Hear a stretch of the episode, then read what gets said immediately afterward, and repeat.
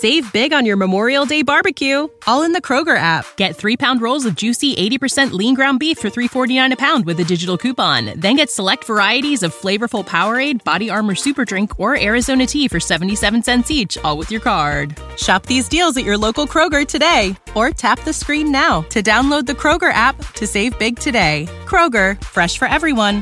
Prices and product availability subject to change. Restrictions apply. See site for details. The dialogue. What the fuck? We'll see.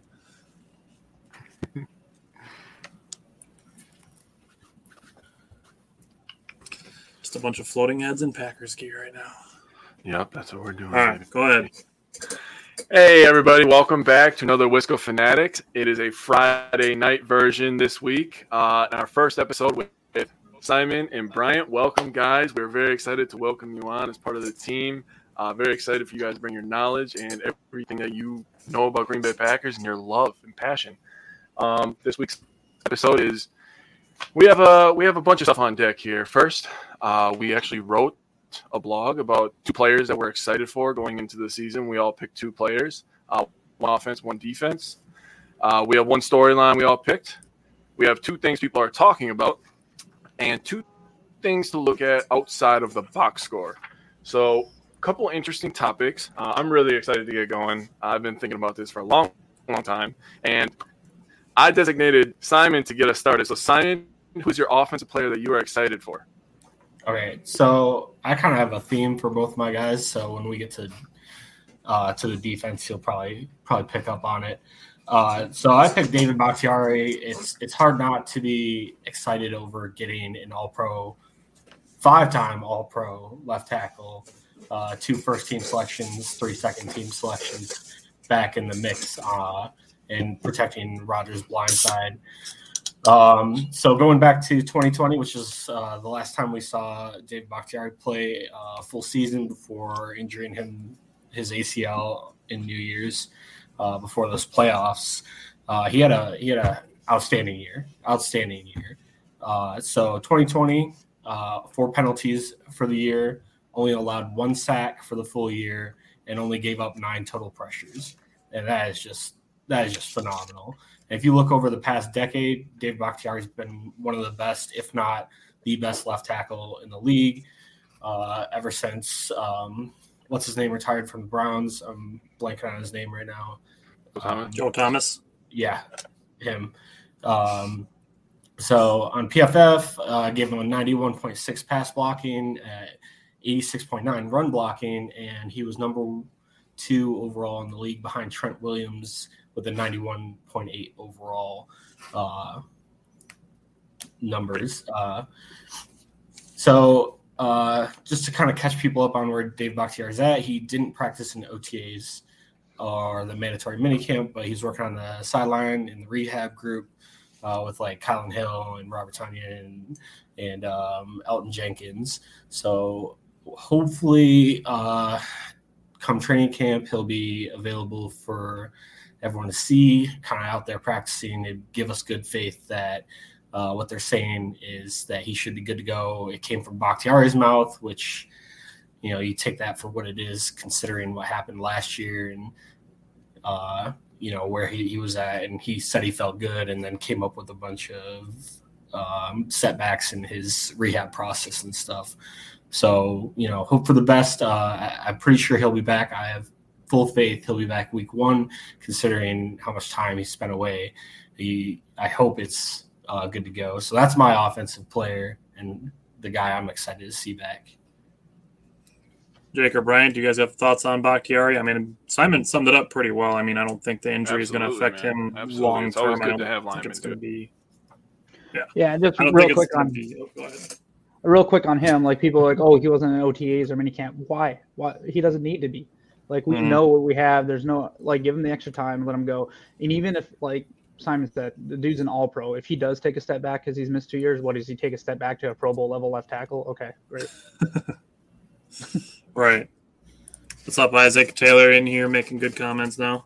Taylor, I have a feeling you'll you'll grow to like uh, Simon and Bryant when we do the the Friday night Packers shows, which we're going to do um, probably one in July one or two in August, and then we're going to do every Friday during Packers season. So uh, we're going to keep these up, and then um, if you watched the the live draft show that we did, Simon and Bryant were on with that with us. So um, it's just just more perspective, and that's always something. Um, that's always something I think we can use, um, especially when we're we're talking about our favorite sports teams, and then translating to life. More perspective is always a good thing. Um, and I want to, before we move on, I just want to clarify this. When we get into places where, um, say, the Packers are playing an, an evenly matched opponent or even a, an opponent that it seems like the Packers are underdogs in, we are not going to predict wins from a place of quote unquote homerism. Our predictions are going to come from a stance of we believe they can win. This is how they can win. Oh, if they do these things, they will win. Not we're going to beat XYZ team because we're good and they suck.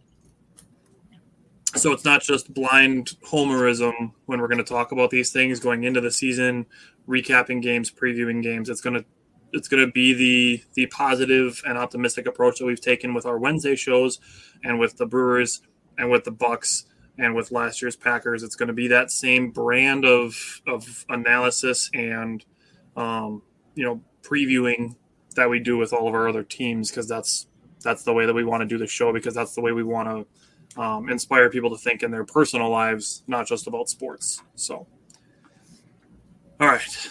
That said, Isaac Jordan Love's MVP season is going to be in two years from now. So, um, 2024 MVP Jordan Love. Um, Brian, who is your offensive player that you're excited for? So this is this isn't a sexy pick by any means, um, but I think with before I, I give his name, I, I, we all kind of in agreement. We're not going to have we're likely not going to have a wide receiver or tight end or running back that goes off for a thousand yards or anything. So I think it's going to be someone that we need. It's going to be a whole team contribution. So the person I picked was Josiah DeGuara, and there, I'll put my prediction out there right away. I think I'm something like 30, 35 receptions, 350 to 400 yards, and four touchdowns. Nothing crazy, but that that'll play for us this year, right? Um, the big thing about him is his rookie year, he was injured almost immediately, right? So last year was pretty much his first year, and we all know tight ends take three to four years to really kind of get into it, right? So the reason why I'm excited for Josiah DeGuara though is because when Tonyan immediately starting in the game against Arizona when Tonyan tore his ACL, Josiah didn't have a game with less than two catches, and he averaged almost three catches for the rest of the season. Put up in those last 10 games, he put up 237 yards, two touchdowns. He had a 74% catch, catch rate, and 40% of his catches went for first downs, right? So that's mm. just someone that's going to help us keep this chains moving, right? So yeah, it's not going to be someone that's going to put up huge numbers, but he, he can be a safety blanket. Now, if you look at what else he did, his blocking, and I'll get more into this later, but the blocking piece that he can add. He um, the coach that I forget his name now because he he defected and went to Denver. He uh, yeah uh, no the tight end coach, um, but he he uh, talked about how how DeGuara's blocking really opened up some run gaps and stuff for him, and I think we're going to see even more um, of him lining up in the halfback role. Another thing with DeGuara is with how good of a blocker he is. If I don't anticipate this happening because of what he means to the team, but if they did make that decision, like, hey, we can't, we don't have a roster spot for Marcedes Lewis this year, DeGuara is someone that could step in and take that position. I'm not predicting that to cut him because he just means too much to the team, but he, you know, he could, if we keep Lewis, DeGuara can take some of those snaps and play that same kind of role, in my opinion. And that's saying a lot because Marcedes Lewis is probably the one of the best tight blocking tight ends ever to play the game. So um, yeah, my player, I won't get too much into it, but it's just uh, it's DeGuara, and I think he can add a receiving piece to our team, but he can help with the running game because we're going to lean heavily on that this year, and he can just he can kind of open up some different play calls as lined up as a halfback. The coach you were looking for, I think, is Justin Outten. Is that yeah. the one? Yeah, yeah, yeah, my bad. He went to be the offensive coordinator for Denver. I just yep. pulled it up while you're talking. Um, I got to say, out of the things you mentioned about the Guar, I think the thing I like the most that you mentioned is that 40% of his catches went for first downs. Um, that's yeah. that's an important stat right there, especially when it gets to third down. Um, that's something that for the two years of Packers shows that Jake and I have done, um, third down has always been something on both sides of the ball that I've always been really critical of. And I've always Mhm. seen that as a place where the Packers can improve. If Jake's like, mm-hmm, because he knows I talk about it so much. Um, Yeah. So yeah, third being being useful on third down. That's one of the reasons I was really excited about the Romeo Doubs pick because it seemed like at Nevada, every single time he was targeted was a third down conversion for a first down. Obviously, that's just highlights, so that's obviously not the only thing that he does and the only thing that he brings to the table. But just having guys that Rodgers can trust on third down, I think, is really important. Um, Jake, who is your offensive player you're excited for? So we got Isaac in the comments, right, talking about DeGuara has an amazing beard. My guy is a guy who the media is very, very much attached to one of his body parts, and it's his thighs, man. Those things are are humongous. Quadzilla, AJ Dillon, the Mirador County, whatever the hell you want to call him. AJ Dillon had a very, very productive year last year, and I got some numbers that'll that'll show you his improvement. Um, he had 187 rush attempts for 803 yards and five touchdowns. That's very good production. Now, second running back, he actually started two games for us. Um, is the part where it gets crazy, right? He averaged 4.3 yards per rush, by the way. I don't want to get ahead of myself. Um, in the passing game, he had 34 receptions for 313 yards and two touchdowns. He had a 91.9% catch rate. That is very impressive for a guy who we didn't know could catch the damn ball. So totally in touches, he had 221. He averaged five yards every time he touched the ball in those over 200 attempts.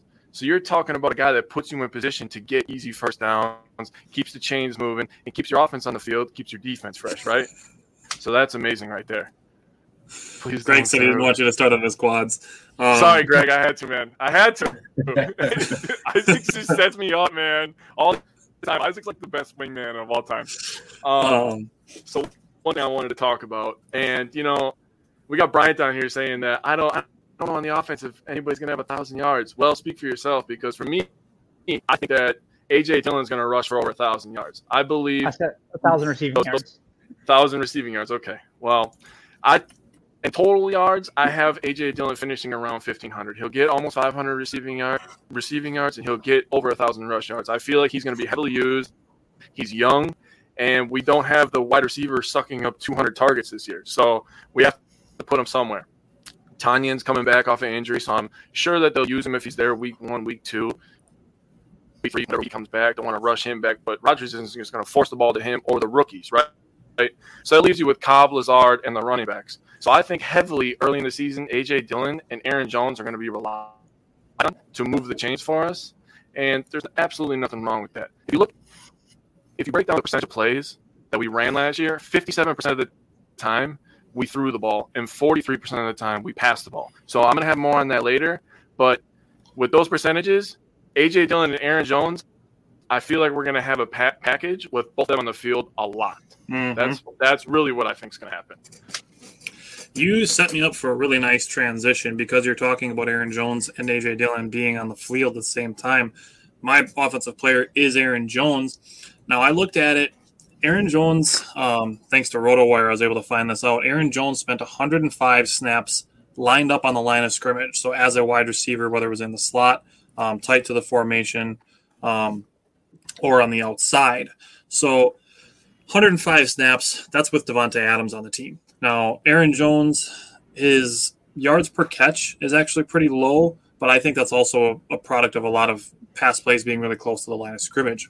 So I think this year the Packers can try to utilize Aaron Jones's versatility because we know he's a good receiving back. In my opinion, he's the third best receiving back or dual threat back in the NFL after Alvin Kamara and Christian McCaffrey. Uh, James, welcome back. Um, these Packer shows are going to be every Friday night, so um, when we get to the season. Um, so we'll be here on Friday nights all the time. Um, so getting back to Aaron Jones, um, I'm looking for a lot more from Aaron Jones in the passing game. So there's a lot of questions that I'm sure we're going to talk more about wide receivers later. But somebody that I think can really step up in the passing game is Aaron Jones. Um, his catch percentage has gone up three straight years. Um, with Davante Adams, that is 169 targets to disperse. Um, I think Aaron Jones is going to get about 35 of those, bringing him up to about an even 100 targets. Uh, based on his 80% catch rate in his career, that's about 80 receptions for Aaron Jones. just, just based on their averages. So say say Aaron Jones gets used out in the out on the offensive line of scrimmage more often, gets lined up as a wide receiver more. Say he can bump his career um, yards per reception average to about five. That's about 400 receiving yards from the running back. I don't think we're going to see a, a 100 and 110 reception season like the Panthers have had with Christian McCaffrey or um, like Saquon Barkley did. I think it was his second year he had over 100 receptions. But I do think that with with Aaron Jones being on the field more, and like Jake said, splitting him with AJ Dillon, that the opportunity is there for Aaron Jones to have an 80 reception season with about 200 to 20, 230 carries. So I'm looking at potentially a 300 touch season for Aaron Jones. And I think that'll put him hopefully somewhere around that 1700 scrimmage yards for Aaron Jones. So, like Jake's thinking about a thousand rushing yards for AJ Dillon. If you're lining him up in the backfield using Aaron Jones, you can line him up in a wishbone formation, or you can split AJ, Dill- um, not AJ Dillon, Aaron Jones out as a wide receiver. You could use AJ Dillon as a wide receiver, but I don't think his threat level is quite there yet. Um, but maybe it could be in the future. So I'm looking, I'm looking for Aaron Jones. I'm going to double down on my bold prediction from last year that Aaron Jones would reach 65 receptions, and this year I'm going to go as far as 80 on Aaron Jones. All right, Alvin let me ask you a question. season. How do you guys feel about running the jet sweep with Aaron Jones? I think that's definitely something that we can see. They did that a little bit towards the end of the, I think the 2020 season. They started using Aaron Jones a little bit in that that old Tyler Ervin role, mm-hmm. and that's the kind of the role that I've been looking for them to fill with somebody. They just didn't really have the personnel for it. So like using Aaron Jones, I think that's how he ended up with like that three touchdown game against the Lions. Was that they were kind of using him in that role, and he kept scoring at the goal line. So I do Mhm. think that that is that is definitely a potential thing. Um, Isaac brought up the guy that I wanted to wanted to talk about with that potential role. I do think Kylin Hill is a guy that could potentially fill that role. Um, We'll, We'll see we'll if have James to Chelsea right. I'm not. I'm not completely sold on Kylin Hill. I mean, he, he had some moments, but he also had some bad Right. moments. He's still a rookie. Now, here's my next question because one of my favorite plays from last year, I still remember everything about it. They ran a jet sweep with Cobb, and then it turned into an option play, and he actually flipped it to AJ Dillon. It was against the Vikings in Minnesota, and that would be something that I would love to see with Aaron Jones because Aaron Jones is so shifty in the open field that I'm just like, man, you you have somebody deciding whether to stop Aaron Jones, who could take it to the house, or to get ran over by AJ Dillon. Take your pick. I mean, seriously, dude, that would be that would be sick to run a run an option. Hey. Um, And that's where I I like think where all four year- of our people tie in together. Can you imagine if Mhm. they had they split out AJ Dillon wide, or excuse me Jones wide, and you had AJ Dillon and DeGuara in the backfield, you have Bakhtiari back. Like Mm. you're gonna create some holes and some big Well, you could- and then you could you could run a you could run a, like a like a bubble screen for Aaron Jones and get DeGuara running an out route towards him, and then boom, you have a blocker out in front of him. Yep. So there's there's a lot of a lot of opportunity there, Greg. I I mean, and Aaron Jones, as long as he's healthy, he's got all the physical tools, and the Packers are going to have. Honestly, my key word of the, of the year for the Packers this season is balance. So I really think that the, the opportunity exists for Aaron Jones to have 80 receptions this year. Um, in my opinion, outside of maybe Randall Cobb, I think Aaron Jones is going to be Aaron Rodgers' most trusted receiver going into the season.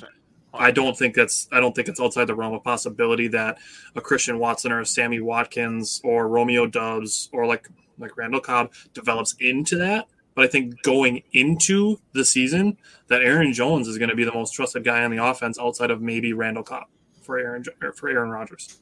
you know you got me thinking of a play like play action to Dillon, DeGuara running Mhm. a drag route behind the line of scrimmage, and then a screen out to Aaron Jones. That'd be sick. Dude, I think Opportunity. LaFleur's going to let loose. Yeah. I think LaFleur is going to let loose this year, man. He's really going to let the creativity flow, and I'm excited for It'll it. be fun.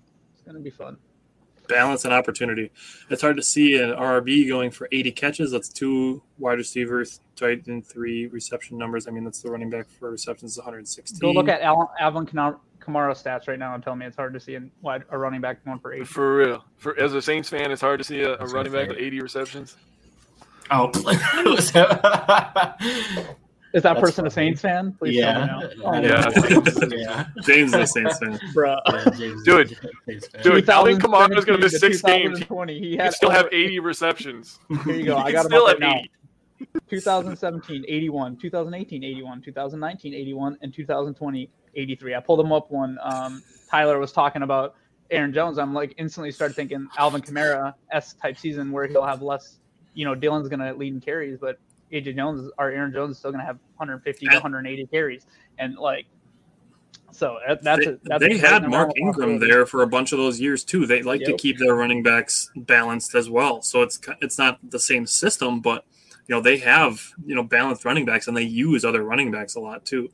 Um, and James, it's it's purely hypothetical. It's based on um, based on targets and Aaron Jones's catch recept or catch percentage. So Aaron Jones had 65 targets last year and missed what a game and a half, two games. And without Davante Adams this year, that's that's 170 targets gone from the offense, assuming Rodgers throws the same amount. That's assuming all things are the same. Yep. Um, Yep. And I'm just assigning, say, 35 of those targets to Aaron Jones. Because, like I said, I do think he's going to be going into the season Aaron Rodgers' most trusted receiver. And I do think the opportunity exists with the um, what AJ Dillon has shown as a running back that you can use Aaron Jones's versatility. So I'm just speaking from a, a point of potential opportunity and you know just spreading the ball around is where I'm coming up with that potential 80 receptions for for Aaron Jones. So Oh, there's one. We got a we got a Vikings fan in here. Hey, hey, hey. I'll talk to you week one, sucker. I'll talk to you week one. That's all right. Hey, as far as as far as the Vikings are concerned, um, I'm trying to be nice because we do. You know, we. Ooh, I don't know Oh, about I was that. gonna I was gonna wait till week one and No, no, no, no, no, no, no, no, no, no. This is 365 days a year, damn it. Okay? If they gonna talk, we gonna talk. We don't get punked over here. I realistically, I don't see the Vikings dethroning the Packers. I do think the Packers are going to be around 12 and 13 wins, and I do think the Vikings are going to be around 10. So I don't think it's I don't think it's the Vikings' time yet. Um, still not still not believing in that offensive line that Minnesota has, and Kirk Cousins is like if you look up average in the different like in the dictionary, like it's just a picture of Kirk Cousins. I was Um, gonna, I was gonna wait till we did our like NFC North preview. yeah, we're gonna do that in August, really, and we'll really dive into to the different NFC North teams. Um, but going back to Aaron Jones, I know uh, Jake was talking about the yards per touch for AJ Dillon. Aaron Jones wasn't that far off. I pulled up the stats I did for the dual running backs in the NFC North, and Jones still averages uh, averaged 5.3 yards per touch last year. So, I mean, if we get both those guys on the field, which I think Lafleur will probably implement a lot more of that this year, I, I expect both those guys to get a lot of touches both ways. I agree. Um, Greg asked, "Has Lazard finally become more than a possession wide receiver this year? He had a couple years to prove he's the number two, yet hasn't clearly emerged. What makes that? What makes this year different, other than hopium? Um, I mean, hopium? he's he's. I mean, this. I keep coming back to Did this. he actually say hopium? Yeah, he He did. did. That's Um, funny. I keep. can click I keep coming back. right. You see them. Um, yeah, I keep coming back to the fact that Allen Lazard scored eight touchdowns last year, which shows that Rodgers will throw him the ball. Um, I do think that um, Aaron Rodgers did wear his Davante glasses a little too often last year, um, especially in the playoff game, which, you know, Rodgers is human. So, you know, the defense carried that game, but the special teams, in my opinion, lost that game. But, um, you know, Lazard did also deal with a core injury last year and I think that affected him. He did miss a couple games, and then the first game that he came back, um, he was really ineffective, and he had a couple drops. And I think that injury kind of just um, that injury kind of just went into that. Um, James said Minnesota. um, so I do think that Lazard will have that opportunity. I think Lazard's going to be quote unquote the wide receiver one as far as the depth chart is concerned. Um, but I'm not a huge guy on the depth chart just because I believe that there's going to be so much opportunity. Um, so it could be it could be Randall Cobb, it could be Sammy Watkins, it could be Lazard, and then the rookies are going to kind of filter in. Um, question: Will Rodgers embrace Watson? How long can Rodgers wait for him to develop? He's already embraced him. Yeah, I agree. I mean, look- he texted him on their- draft day. Yeah, and go look at their OTAs when Mhm. uh, or their man their mandatory minicamp when he's throwing 45 yard bombs to him and but then they're, when they're doing against coverage you know he, there's already people tweeting and talking about the fact that Aaron Rodgers went up to him and is already and Watson commented that he's talking about how he wants him to run routes and everything he's already embraced him he's had what two practices with him and then they went and played paintball or whatever like Yeah. give him a chance. Like, yeah, I think I think he'll embrace him quickly. he doesn't have a choice but to embrace him. Aaron Rodgers Right. came back to win a Super Bowl, right? Him being salty towards him is I don't know why people get this idea that Aaron is just this crazy salty person that doesn't want to work with anyone. He braced like you go back to the Jordan's rookie year, literally the day one you see him like interacting with him and um I can't remember the name of the quarterback we had, the third string that they really like at that time. I think he That produced was, uh, music or something.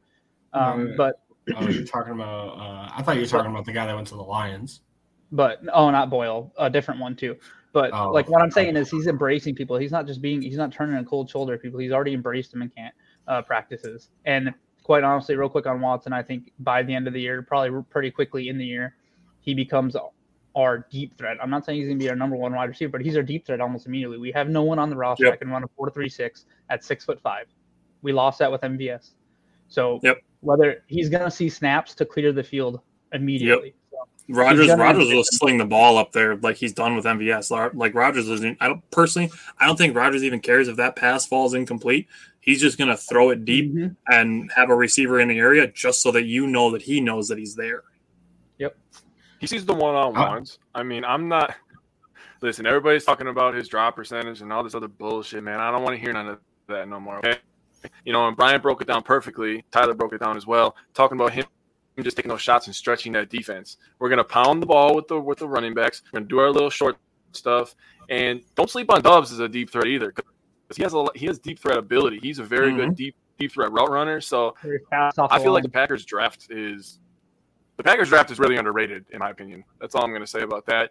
And week one, Minnesota's going to find out. Watson Um, Adarian kinda- touchdown week one. Yeah, um, Adarian kind of Hold echoed what I was saying about Lazard dealing with that injury. Um, he's dealt with a lot of injuries. Um, like I said last year, it was the core injury. I think that kind of slowed down his progress a little bit. Um, and same with Sammy Watkins. Um, going into the season, they're both healthy right now, and until that changes, I, I like their opportunity, and that's all. That's all in the past because they're coming into the season healthy. So until they're not healthy, I'm not going to worry about their health. Um, and and Romeo Doubs, as far as him being a deep threat, he played with Carson Strong, who has a cannon of an arm, so he's used to playing a guy that has a good arm.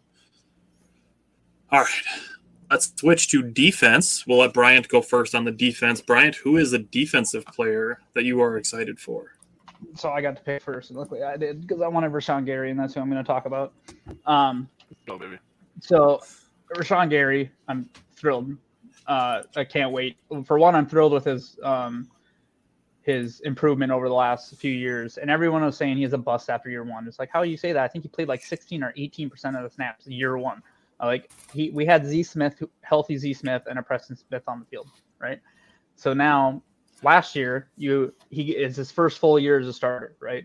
He puts up nine and a half sacks, but the big thing is that eight of those nine and a half sacks came during the last 10 games of the season. And then he added two more in our lone playoff game. So he had 12 or 10 sacks over the last 11 games that the Packers were on the field. So I'm not saying he's going to come out and have 16 or 17 sacks, but that mixed with um, his digits. pressure rate. yeah, exactly. Oh, for 100% sure. Uh, I have, as long as he's healthy, I'll, I'll get my prediction here in a minute. That with the pressure rates and the fact that he can play against the run and he gets off the block and helps against the run, uh, I'm I think he like he he's now our number one pass rusher on this team, uh, 100%. And he really Oh, was last year. I mean, um, if we're being honest, the last 10 games. Yep. Uh, furthermore, he's really he's another thing is he's kind of entering a contract year, right? So this will be his fourth year. Obviously, we're going to pick up the option on him. He's going to be that dude is one of the most motivated people. I don't know if you guys follow him on Instagram, and he is the dude is. I know it's just videos, but the dude is working out constantly. When um, Put cheese on everything, baby. they put cheese on everything, and that's maybe that's why he has to work out on it all the time is because he's eating too much cheese. But either way, like he uh there was a practice that most of the veterans and everything were gone, besides Rashan Gary. Rashan Gary was there working with all of them, and like that just tells me like he's proved himself. He doesn't need to be there. He was there, and that's kind of Aaron Jones esque like a year or two ago, where he was just there, Mhm. even though every all the veterans were gone. Um, so for my prediction, last year, 13 and a half sacks would have put you in the top 10 of an NFL pass rusher. You would have finished in the top 10 with sacks.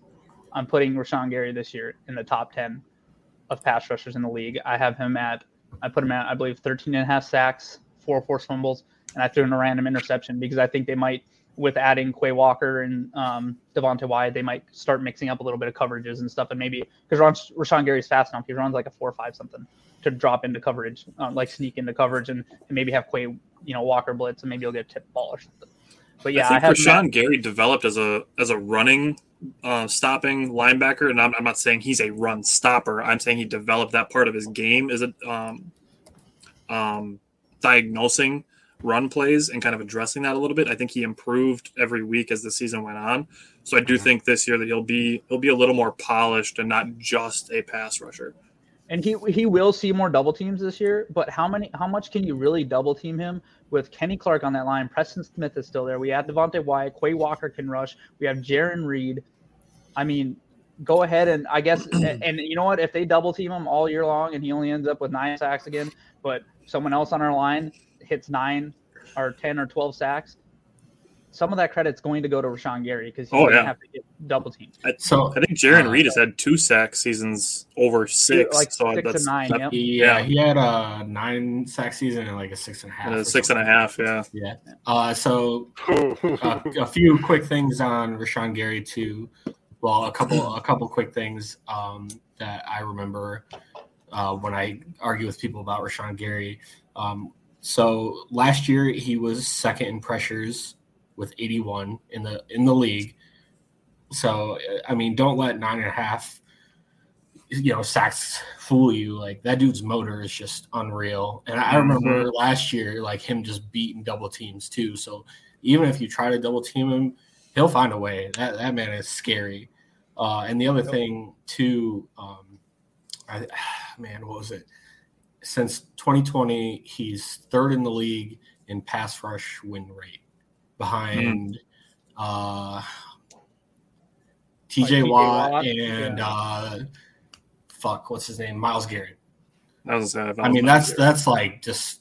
I mean, that's Yep. good company in my opinion. Mhm. So I'm I'm also really high on Rashan Gary this year. I think he's gonna I think he's gonna just blow through expectations for everyone. Yeah, and I and he might well Um, succeed 13 and a half. I just put him at that because I I think he'll be at least a top 10 pass rusher in the league this next year. Um, Adarian's excited for Eric Stokes. I know somebody has Eric Yeah. Stokes, so go ahead. oh, you want me to go? Oh, okay. Yeah. Go ahead. You might as Go well ahead. transition. Go ahead. All right, Yeah. hey Adrian, Got brought listen up. up, my man. So Eric Stokes, he was, uh, in my opinion, you have to kind of grade him a little bit differently because he was a rookie and he, he was thrown into the number one corner role. If you really think about it, uh, Jaire got hurt obviously, and we picked up a guy off a practice squad who turned into Rasul Douglas with five interceptions and two brought back to the house. One against the Bears. Haha, fuck you, Back to back weeks. Yeah, I was at both of them, by the way. So I'm calling myself Rasul Douglas's uh, good luck charm. Uh, buy me tickets so we can see more of those. If you want to see more Rasul Douglas touchdowns. Um, but we're just gonna go with the stats real quick. He had 14 passes defended, one interception.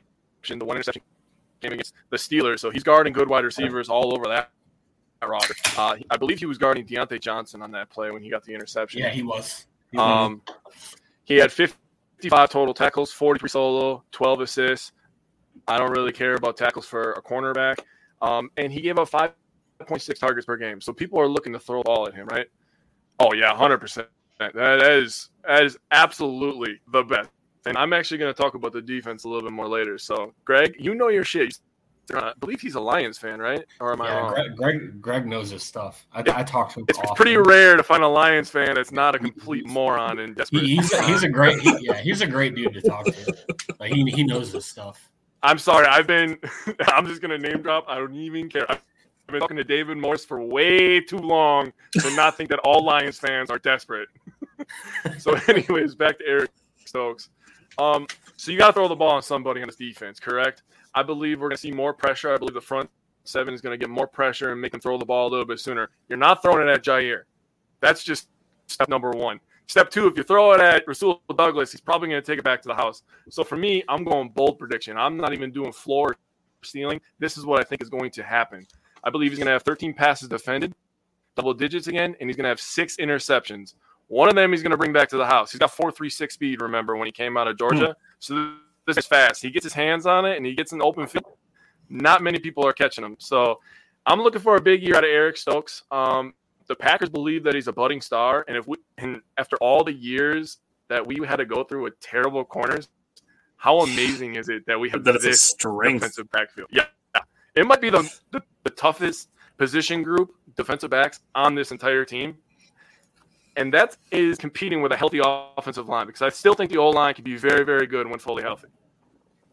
Yeah, I'm super excited about him too. Because if you actually look at the stats, I don't know if you went and used that website I sent earlier because I, I hadn't seen it before, but I went and looked at Eric Stokes too just to see what he like compared to for Jaire's rookie season. Mm-hmm. This dude had he defended 551 routes ran against him. Yep. He only let up 49 catches in the entire year. That means he's letting up less than 10% like of catches. Yeah. And actually he was number 10 in the league as a rookie with Jaire not being on the field, so he was guarding some people um, with catch rate allowed and allowed in the entire league, and mm-hmm. with the ninth best passer rating against him. Mm-hmm. Like that's as a rookie. The dude is. He only sick. gave up thirty yards per game, dude. He, going... can, yeah, you can easily put him as probably. And you're right. People are going to just have to throw at him because they're not going to throw at Jair because Jaire's somehow better than Stokes was, or you know what I mean, or he is just an All Pro. So there's a really good chance that because he's close, it's either he we, yeah. So oh, I could Jake and I when we when we talked about um, Eric Stokes being drafted, we were kind of like, "Oh, who's this guy? What is he? You know, what is he?" We we had gone over cornerbacks, but we hadn't really dived deep into Eric Stokes. Um, so then, you know, the more research we did on him, we're like, "Oh, we're really excited." I actually compared him to Jaire Alexander because he's kind of one of those cornerbacks that doesn't rack up a ton of interceptions, like say a Trevon Diggs or a Xavien Howard, who kind of like baits that, gives up a lot of yards, but does get a lot of interceptions. He's more of a guy that like shit, that guy's covered. I can't even throw to him because it's, it's not going to be completed. He's a lockdown. He's not a ball hawk. It, and I would I would rather have two lockdowns than a hawk. We have yes. our ball hawk. His name is Rasul Douglas. I'm hoping. Yep. Oh my god! If Savage takes any sort of positive step, just don't stay. Packers just don't stay lateral. If he takes any trajectory positive, this defense is about to be insane. And Greg is the only rival fan that will admit that, and I appreciate you.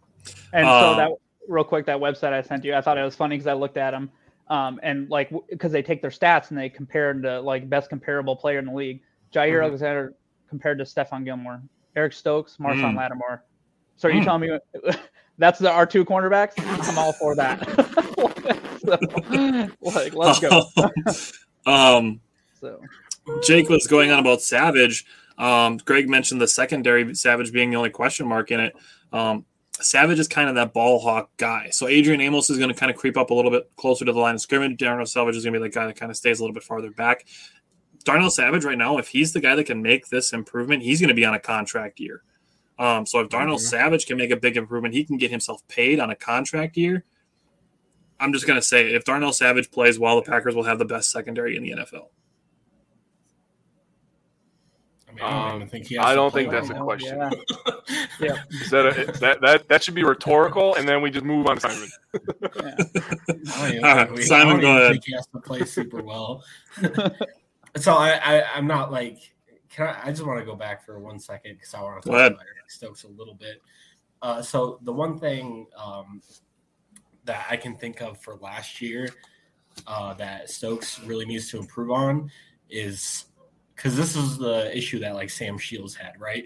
Like Stokes is this burner dude, like he has top end speed, and I think he over relies on that speed sometimes, and that's what happens in games versus like the Cardinals when he gave up that that TD to, or well, I think we stopped him on the one, but he gave up that long play to Hopkins, and that uh, I think he had a play against Justin Jefferson where he like flipped his head around, but it was like too early and he couldn't track the ball. So um, uh, relying more on his technique and being more comfortable with that.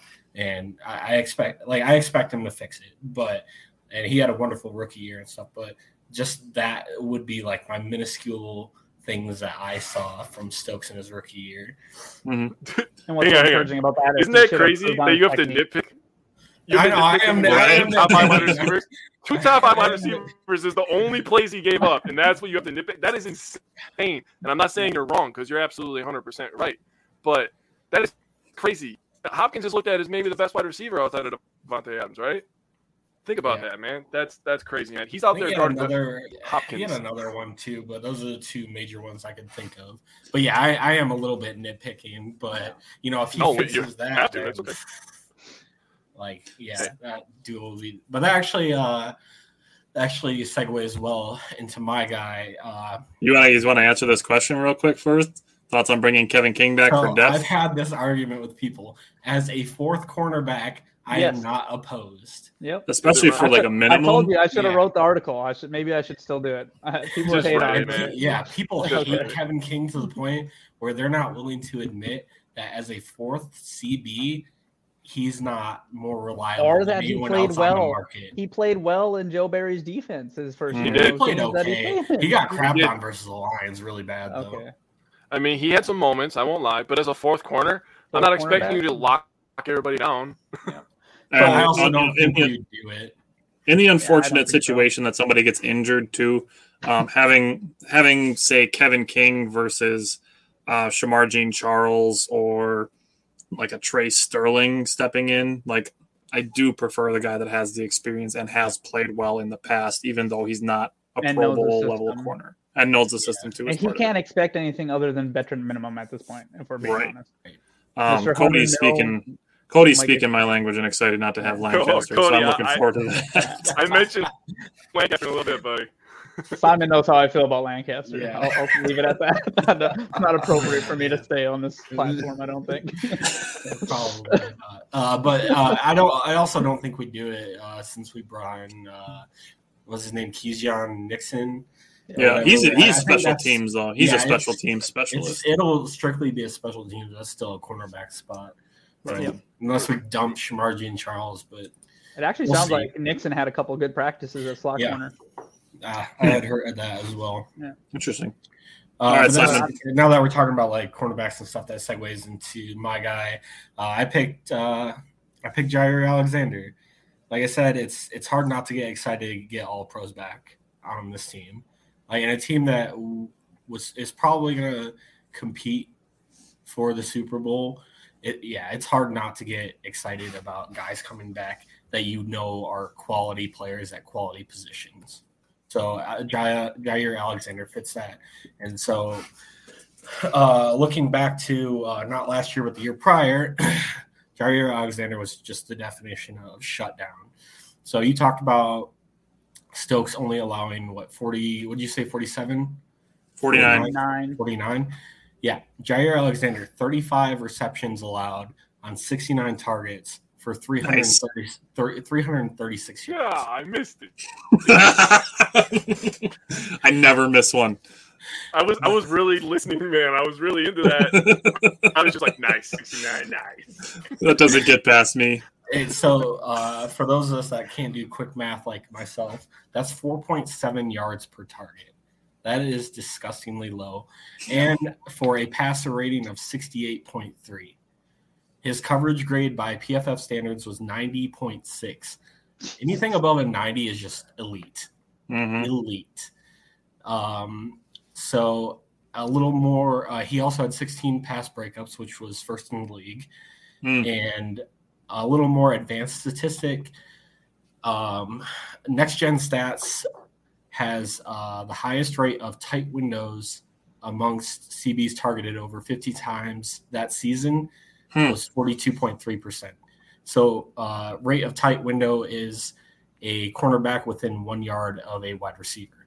So, if that tells you how close Jaire is just stuck like glue to these guys, it's Hmm. just insane. I think his average separation in 2020 was one yard. If you think about that, that's three Yeah. feet. My arm, I'm not an NFL It's- athlete. My arm is three foot long. So he was just he, stuck to these he could deflect every pass that was thrown his way. So Uh, a couple other things too.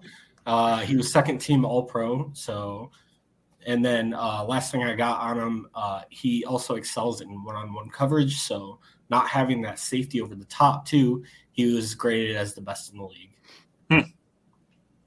I like that tight window stat. That's a good one. I like that. That was I found that I was like, I was like, that's fucking, that's nice. That's a good one. Yeah, that's That's that's good stuff. That tight window stat. That's good. Um, Greg asked if we can come up with a better handle for Jaire. Revis wants his island back.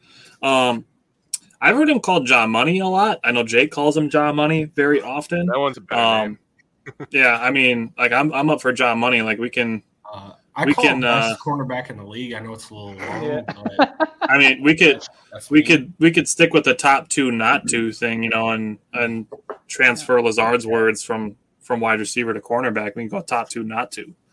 I mean, uh, we're already using it on Rodgers, so why not? Yeah.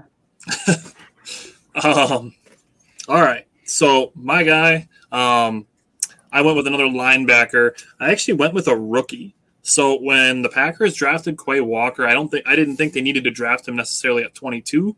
Um, if you would have flipped the Devonte Wyatt and Quay Walker picks in the draft and, and drafted Wyatt at 22 and Walker at 28, that would have been two great picks.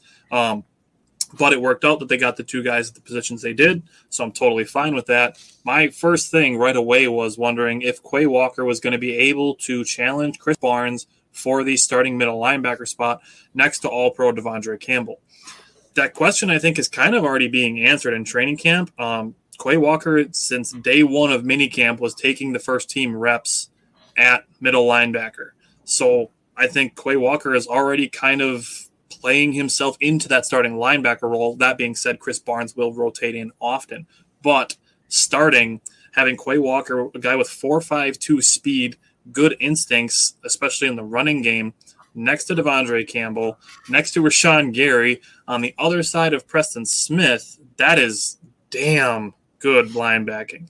Um, so, you know, going to going through the linebacking, we've already talked about the secondary. Uh, we didn't talk about the D line a ton. Um, Greg asked if I like Walker over Lloyd. Um, his injury concern was a little iffy for me, um, and obviously for the rest of the NFL as well because he fell far. Um, you know, it's it's it's more about the Packers and who they like. Um, you know, it's I'll answer that. go ahead. So I I uh, I liked Lloyd over Walker, but Mhm. after it it wasn't really that far off, right? Like, Right. they both they're both like they're both going to be really good in this league, and I actually didn't do too much research on. Uh, I did. I got my I got my Lloyd's- draft notebook right No, no, on Lloyd's injury stuff. Yeah, I'll But trust uh, I- I Joe had- Barry, the linebacker whisperer, you know, to pick the I right. had, Yeah, I had Walker as my fifth inside linebacker. me but too. That's only that's without considering fit either. So Right. like uh, Dean wouldn't have fit great with the Packers defense. And so I had him as the number two linebacker. Yeah. Here's the other thing with this too. fit real well. The Packers are really big on RAS scores. That's the relative athletic scores. The Packers are really big on those. Um, Quay Walker's was a 9.63. So they really like the guys that have the blend of size, speed, and athleticism. Um, Devin Lloyd's was, was really good at 9.58. Just Quay Walker's was just a little bit better. Um, and then with Quay Walker, he's um, better against the run, whereas Devin Lloyd is kind of more all around. So, I mean, I don't think it was a bad pick to, to go with Quay Walker. Um, and then you throw in the injury concerns with that, and I think it's fine that they picked Walker there. Um, Brett said the secondary, which is the best on paper, will be made even better given the vast improvement of the front seven. The additions of Wyatt, Reed, Walker, and what appears to be another leap from Gary should mean we'll be bringing pressure from everywhere. We are going to be dominant on defense. I agree. So this kind of ties into Quay Walker is where is the weak spot on this defense? Because last year it was Tyler Lancaster. This year, where is it? Inexperienced. by Lowry Wyatt and Savage. That's it. Yeah. Lowry and Savage. Those are the, the two weak points. And Lowry might not even be on the field. I'm still not even convinced Lowry's making the team. He had a nice year last year, but we'll see. But um, He'll make the team over Heflin, and Heflin will probably get cut. Yeah, Heflin will probably be on the practice. And I know, and I know, I know that might hurt Ty. I, I love this effort too, but you're not going to keep six linemen because Depends if we Slayton's need making cap the team. space. Mhm. We'll see what happens with that second wave of free agency. Yeah, that's yeah. That's why we're not talking a ton about that yet because that'll there will be Yeah. more of that. Um, I do think I've been saying it since we've started the show that I think Lowry is a serviceable defensive end. If you could put somebody good on across from him, um, you know, potentially I don't know that Devonte Wyatt's going to start. I think he could. He he very well might. Um, and then you're looking at Dean Lowry. I don't see Jarran Reed starting in a defensive end position because I think he's going to be the primary backup to Kenny Clark, and they're going to rotate those two a lot to keep them fresh. It'll it'll be interesting to see the snap counts at the end of the year with how much I think agree. They're, they're going to rotate. think you might see a lot of and out. yeah. Obviously, Devonte Kenny Wyatt will probably middle. have the most, uh, and then outside of that, like it's kind of anyone's guess, really. Yeah, what I think there's going to be a lot of possessions where um, where Jarran Reed will line up in the middle, and they'll put Kenny Clark on the outside and line him up at Kenny Clark's defensive gonna end. Move a lot. So- I think I just- think all of them are going to move a lot. I said this when we talked about the draft. They're all going to move around a lot. So you could you could I mean you could set it up like an assembly line and have right end, nose tackle, left end, and you go from right end to nose tackle, and then you go from nose tackle to left end, and you go from left end to the bench, and then you come back and you start over, and you just revolving door, and the and the, the offensive line is looking excited. across at somebody different every single play. Yeah, it makes me excited about the blitz packages and stuff too. It's gonna- Yeah. Oh. Um, yeah, those third down packages. I'm super excited to see. Don't get third and That's long. That's, that's all I'm saying. Rashan Gary is coming. Yeah, You're in trouble. um, yeah. As far as I've seen it in here a couple times, asking about Ndamukong Suh, No. no, Nope. he's he's not going to play on a Packers team, um, especially with the shit that he's pulled with Rodgers. Um, Ndamukong Suh will not be on the Packers. No. Okay. So back to Quay Walker. Um, looking at him versus Chris Bryant uh, was really easy to see. Um, yeah, I mentioned the possible development of Slayton. He's the other guy that's going to make the team on the defensive line over a Jack Heflin. Um, so looking at Quay Walker and Devonte Wyatt, uh, Joe Barry, when he did his introductory press conference after the draft, said, I'm springing out of bed and sprint to the office knowing that those two guys are going to be here. Um, so to me, this is where I felt like Joe Barry had a say in that Quay Walker pick. Um, Brian mentioned my nickname for Joe Barry, the linebacker whisperer. I do really think that he's got that potential. Um, and I think Joe Barry had that influence on that pick and said, hey, if we can get a, a middle linebacker to put next to De'Vondre Campbell that can do this thing, this thing, and this thing, you know, he has these tools. He's got this speed, size, and athleticism combo. Um, and you can use De'Vondre Campbell as a coverage linebacker. So hopefully that can help the Packers improve against tight ends. That was something that was a little bit of a weak spot at, at points. Um, so Chris that's Walker's really good at that too. yeah. So using those guys, I mean, I think that is one thing that really helps the defense. Um, that isn't actually being talked about that much. Is that the Packers were kind of susceptible to tight ends last year.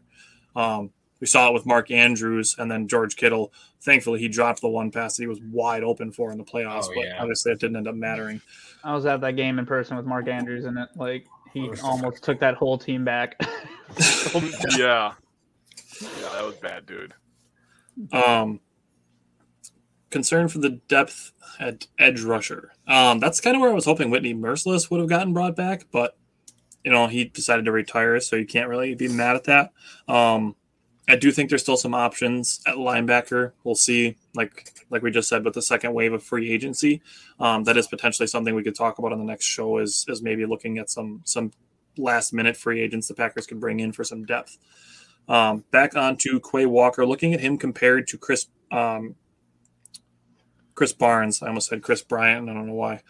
Um, because I have KB written down, so it's Krys Barnes. Um, in 13 games in his college season, Quay Walker 67 tackles, only five missed. That's a 93% tackle percentage.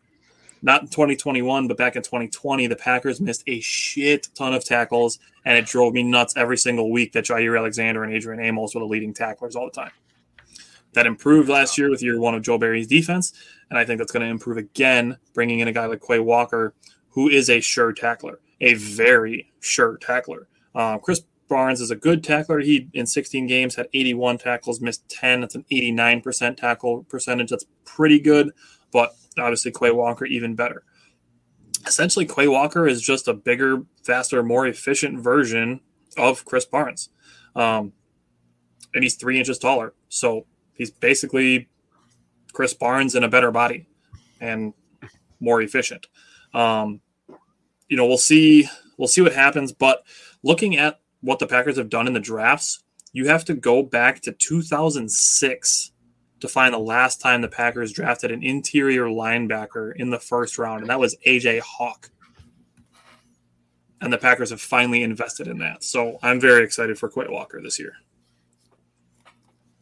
It's going to be fun. I got some stuff on Quay Walker. That's why I haven't said anything. Um, I got some. I got some stuff I'm going to say in a little bit, but uh, I am also at Quay Walker, and I have a bold prediction for him, and I hope you guys are ready for it. Real quick on that pick, I just think it was funny because I think we talked about this on draft night. Everyone was freaking out because we didn't take a wide receiver. The two years before then, everyone was freaking out because for we wouldn't take an inside linebacker with because we watched Devin White and Lavonte mm-hmm. David and everyone crush us and because they had the sideline to sideline speed. We go and take one, everyone loses their mind. I'm like, okay, like yeah. Um, Greg, we'll see, as we'll far as that 17 million in cap space is concerned, um, I do think that if they don't bring in some some free agents later on in the um, in the off season, I do think they're going to work on Elgton Jenkins and Rashan Gary and potentially front loading some of those contracts and using some of that cap space to keep guys. Um, Elgton Jenkins, I would say, being the priority as Rashan Gary has an extra year, but um, I think Elgton Jenkins is probably going to be the guy that they're going to work on first to work on extensions. So that 17 million could be in play for extensions. Uh, um, I agree with that, and also uh, Gutekunst likes to save a little bit of money for those in mm-hmm. Usually saves about five million. Yeah, um, and sometimes like uh, Whitney Mercilus, uh, it was that Cowboys linebacker we brought in for a game, and then we just Jaylon Smith, Jaylon Smith, yeah, like guys like that. Um, mm-hmm. He likes to keep a little cash aside for those yep. in-season acquisitions as well. Yep, that's a good point. All right, so next thing we're going to talk about some storylines heading into the 2022 season. Um, Jake, you want to go first? Sure, I'll go first. I'm good shit. All right, go ahead. Storylines. So my storyline that I went with was how the Packers' first round helped shape this defense, and we've only been talking about this for 45 minutes now, so that's actually perfect. Uh, first, I'm going to talk about Devon, Devonte Wyatt. 6'3", 304 pounds, and he ran a 4'7'7". That's stupid. Okay, I'm just gonna say that. Seven seven at 300 pounds, dude. Fuck all that, dude. In negative 15. nah, I'm not a fan of that. I mean, I am because he's on my team now. But the thing that I saw from Devonte Wyatt, because we have to look at it from college perspective. Obviously, he hasn't played NFL snap. Snap. Thing I'm looking at is he has a very good first step. He flies off the ball, and when he flies, he has that really good first punch. Right, so he gets into the defenders, he gets into those or the offense players, the guards, the centers, and he's very good at pushing the A gap, B gap. So you look at Devonte Wyatt pushing the A gap. Who else is pushing the A gap? Oh yeah, his Kenny name is Kenny Clark. So now you're pushing the A gap, right? So now these quarterbacks have to run out. This is why I said when we drafted him that Justin Fields is going to get sacked 15 times against the Packers because we're going to flush him out to Rashan Gary's side, and Rashan Gary can catch Justin Fields. Okay, so when I'm looking at him, I'm looking at him and Jarran Reed, you know, coming together and really becoming a force at defensive end. Now I know um, Dean Lowry had a really, really improved season last year. He actually knocked down a lot of passes. That's something that is very underrated with his game, is he knocks down passes. But with Devonte Wyatt pushing the pocket, that is just going to make everything easier uh, for the defensive backfield control the timing of the game. It's just going to be amazing, and I am I can't believe we got him. The only problem with him is that he's 24 already, which you're like, oh my god, he's 24, but it still seems like Kenny Clark is 24 because we've had him for 20,000 years. 26. I know, dude. That's crazy. He's still only 26. He's been in the league for like nine years. I will say real quick with the age, I do like that because we need him to contribute right away, and that shows he's got a little more maturity yep. and he, he's yep. he's he's a grown ass man now, right? He's got his full man strength right now. So yep, I, yep. it's not the worst thing. hey, old man strength is a real thing, and I don't care if nobody says. So next, I talk about Quay Walker. Quay Walker, dude. Okay, here's the thing about Quay Walker. He's 6'4", 241 pounds. And Tyler mentioned the 4-5 speed. On top of being 6'4", 4-5 speed, he has a 6'8 wingspan. So he's long. So he's fast and long. You get him in that wingspan, and he's going down. Tyler mentioned the missed tackles, not many. Um, he's a guy that's really, really good at, at running sideline to sideline with these running backs and tight ends on, on short pass routes. And he, he runs downhill and absolutely destroys stretch runs. That's one thing that I noticed with his tape. When you ran a stretch run and he saw it right away with how the lineman moved, that son of a bitch was going no, nowhere. You were lucky to get back to the line of scrimmage. And he brings that boom. Also, he has been soaking in every bit of information from De'Vondre Campbell, who, by the mm-hmm. way, was a first team All Pro linebacker, if you didn't know. Also getting coached up by Joe Barry, who we have named as, a, as the linebacker whisper. We need to talk to Wisco Ball about making a T-shirt about that. By the way, mm. he started that shit. And here is my my crazy prediction for Quay Walker, and nobody's going to agree with me, but I don't care. I think because we have such little depth at outside linebacker, we are going to see Quay Walker lined up at outside linebacker and put Krys Barnes in the field because Krys Barnes is still an important piece. He can still lay the thump every once in a while. I think Quay Walker and Barnes will also be on special teams together, but I can see Quay Walker getting some snaps at outside linebacker and getting a couple sacks. I'm, I'm thinking three sacks, you know, because you're gonna, you know, overload one side. You have Quay Walker, you know, just walk into a sack every once in a while. That is my crazy prediction for Quay Walker. Is he's gonna line up outside linebacker that time. I don't think it's crazy to think he'll get three sacks. It might not be from outside linebacker, but I think because of those blitz packages we talked about, and he's mm-hmm. so fast, he might shoot up the middle and just destroy somebody real quick, fast, and in a hurry. So I don't think three sacks is out of the realm of possibility at all. And I think if I remember what you're talking about, like those stretch plays and stuff, I think he had an interception on a similar play in OTAs already, where he ran out and read the screen and picked the ball yeah. up. So I'm just uh, that speed, it's gonna play, and I can't wait to see it. it it's it's gonna be something we haven't seen as Packer fans in a long time. That kind of speed at linebacker.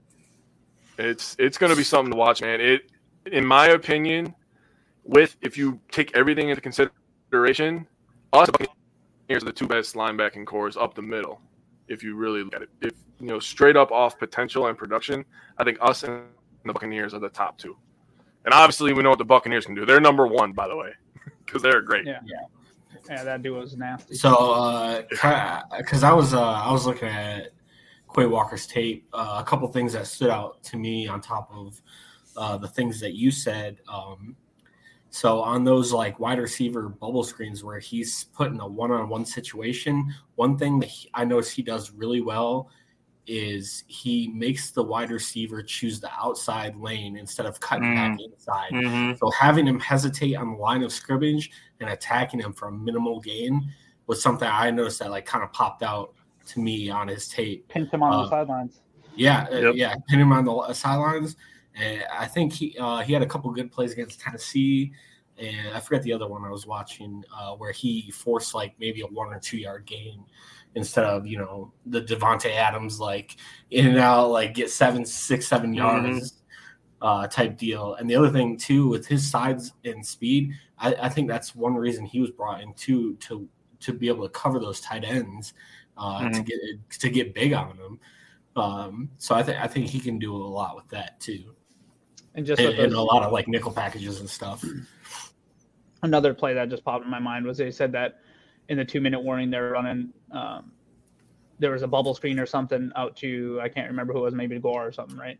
Um, and it was the whoever caught the screen and two blockers versus Quay Walker alone. They said if he split the blockers and he made the tackle. I know it's in shorts and t-shirts.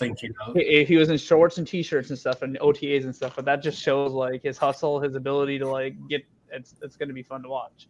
So we obviously we look at that with a grain of salt, but because it's they're not wearing pads or nothing like that. But that that's just excite excitement that we haven't seen really. I mean, De'Vondre Campbell brought it, but this just takes it up another level. I like I like Greg's comment there about Demario Davis. Um, it's that that's not bad. I, I don't. Yeah, I, I probably I probably take that too.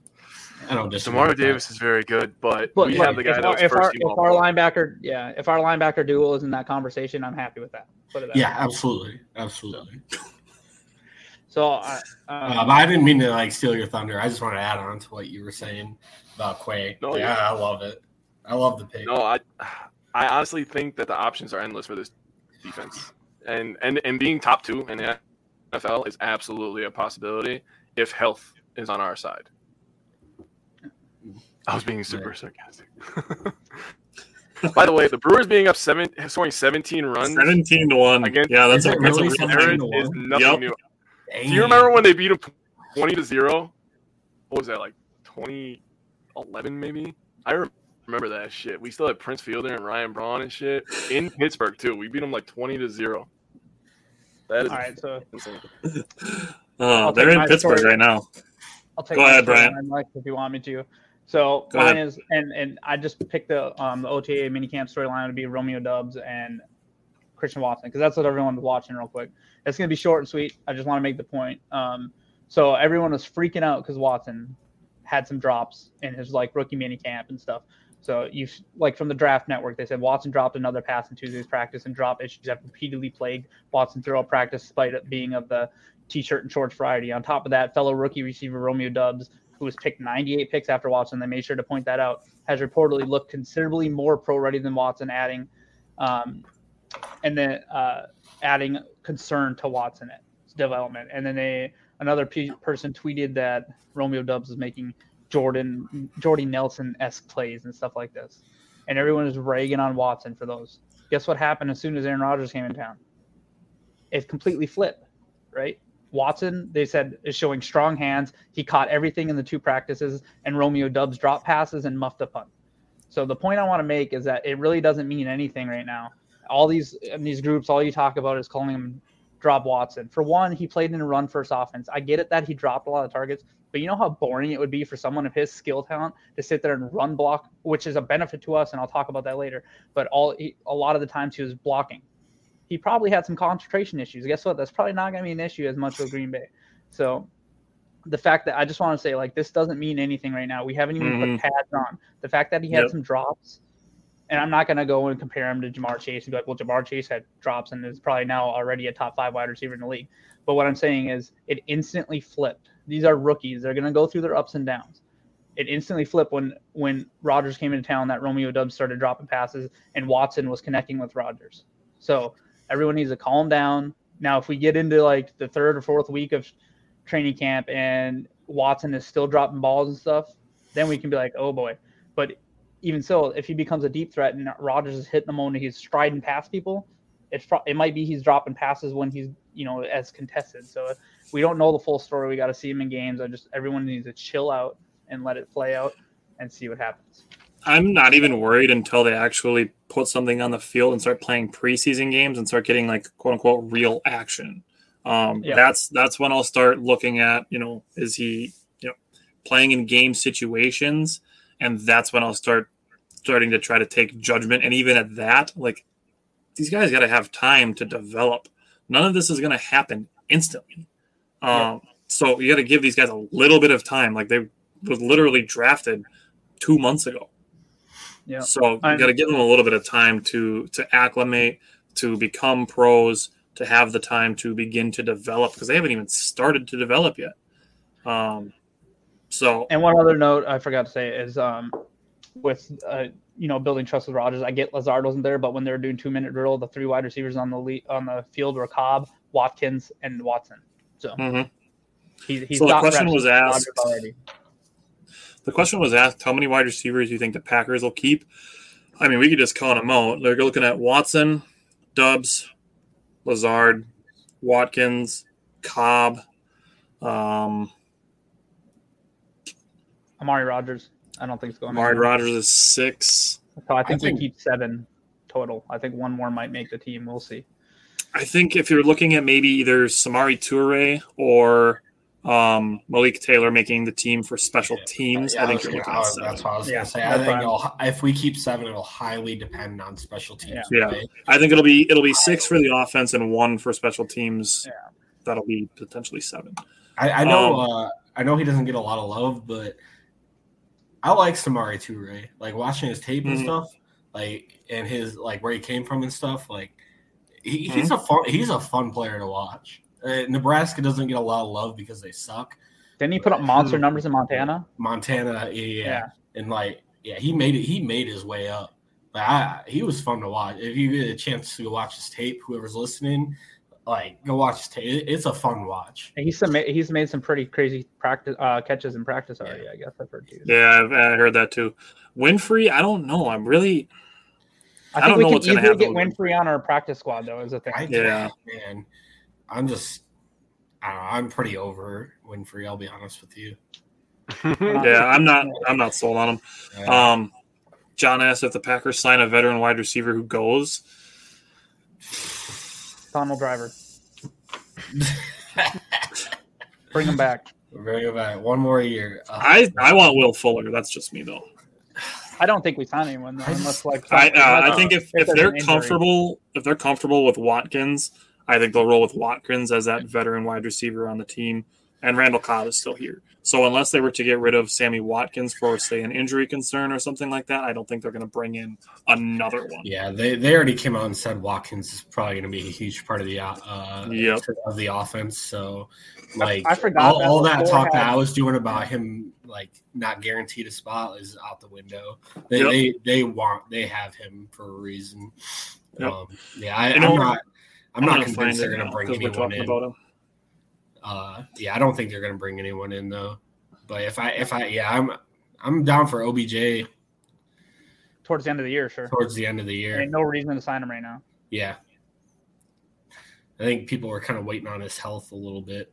But And I OB forgot that- OBJ had some solid playoff games. Yeah, that Watkins had ex- has experience too with with LaFleur when they were in with LA. That's what I was just going to pull up because he's got experience with LaFleur and one of the other coaches on the team. I wanted to find it for, so I can find the years. now if there's an injury in camp or something or in preseason, it totally changed. the Yeah, picture. like if Watkins tears his ACL or something, then we might we might go out and look a little harder. Or if he ends up with another hamstring injury, which is what he's Yeah. dealt with previously. His Welcome to Green Bay. Yeah. Forget Clay Matthews 2.0. Jesus. I don't miss those days. Clay Matthews on the injury report with his hamstring injury for the 44,000th oh my week in a row. gosh, yeah. Oh. um, All right. Um, whose turn is it? Well, who just talked right now? uh, Simon, go to Simon. Tyler, you Oh, here it? it is. I got it. I got it. I got it. I got it. Go ahead. Go ahead. Um, Packers wide receivers coach Jason Vrabel was an assistant working with Watkins in Buffalo, That's, and Matt LaFleur was the Rams offensive coordinator when Watkins scored eight touchdowns. So there's the connection there is, is Vrabel and LaFleur. that's right. All right. Okay. Simon, go ahead. What's your storyline for the 2022 season?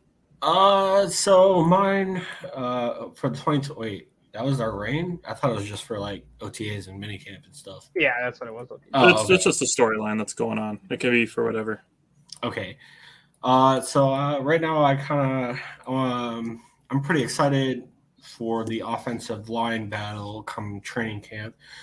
Well, I think all of us are expecting Bakhtiari back, so it's kind of interesting, um, especially with Jenkins out, and uh, I think more. I think he's probably going to end up being on the pup list uh, to start to start the season. So he'll miss what is it, four to six games now? I can't remember. Six. They changed the rule. I thought they changed the Six. rule. the pup. It is six games. Yeah, so I, I assume he's probably going to start the season on the pup list. Um, so it'll be interesting to see who who's in competition for that uh, right tackle spot. So assuming Bakhtiari takes the left tackle spot, I think Jon Runyan has earned that left guard spot. He's going to start. Yep. Yeah, he earned that left guard spot last year, and he didn't let anyone have it.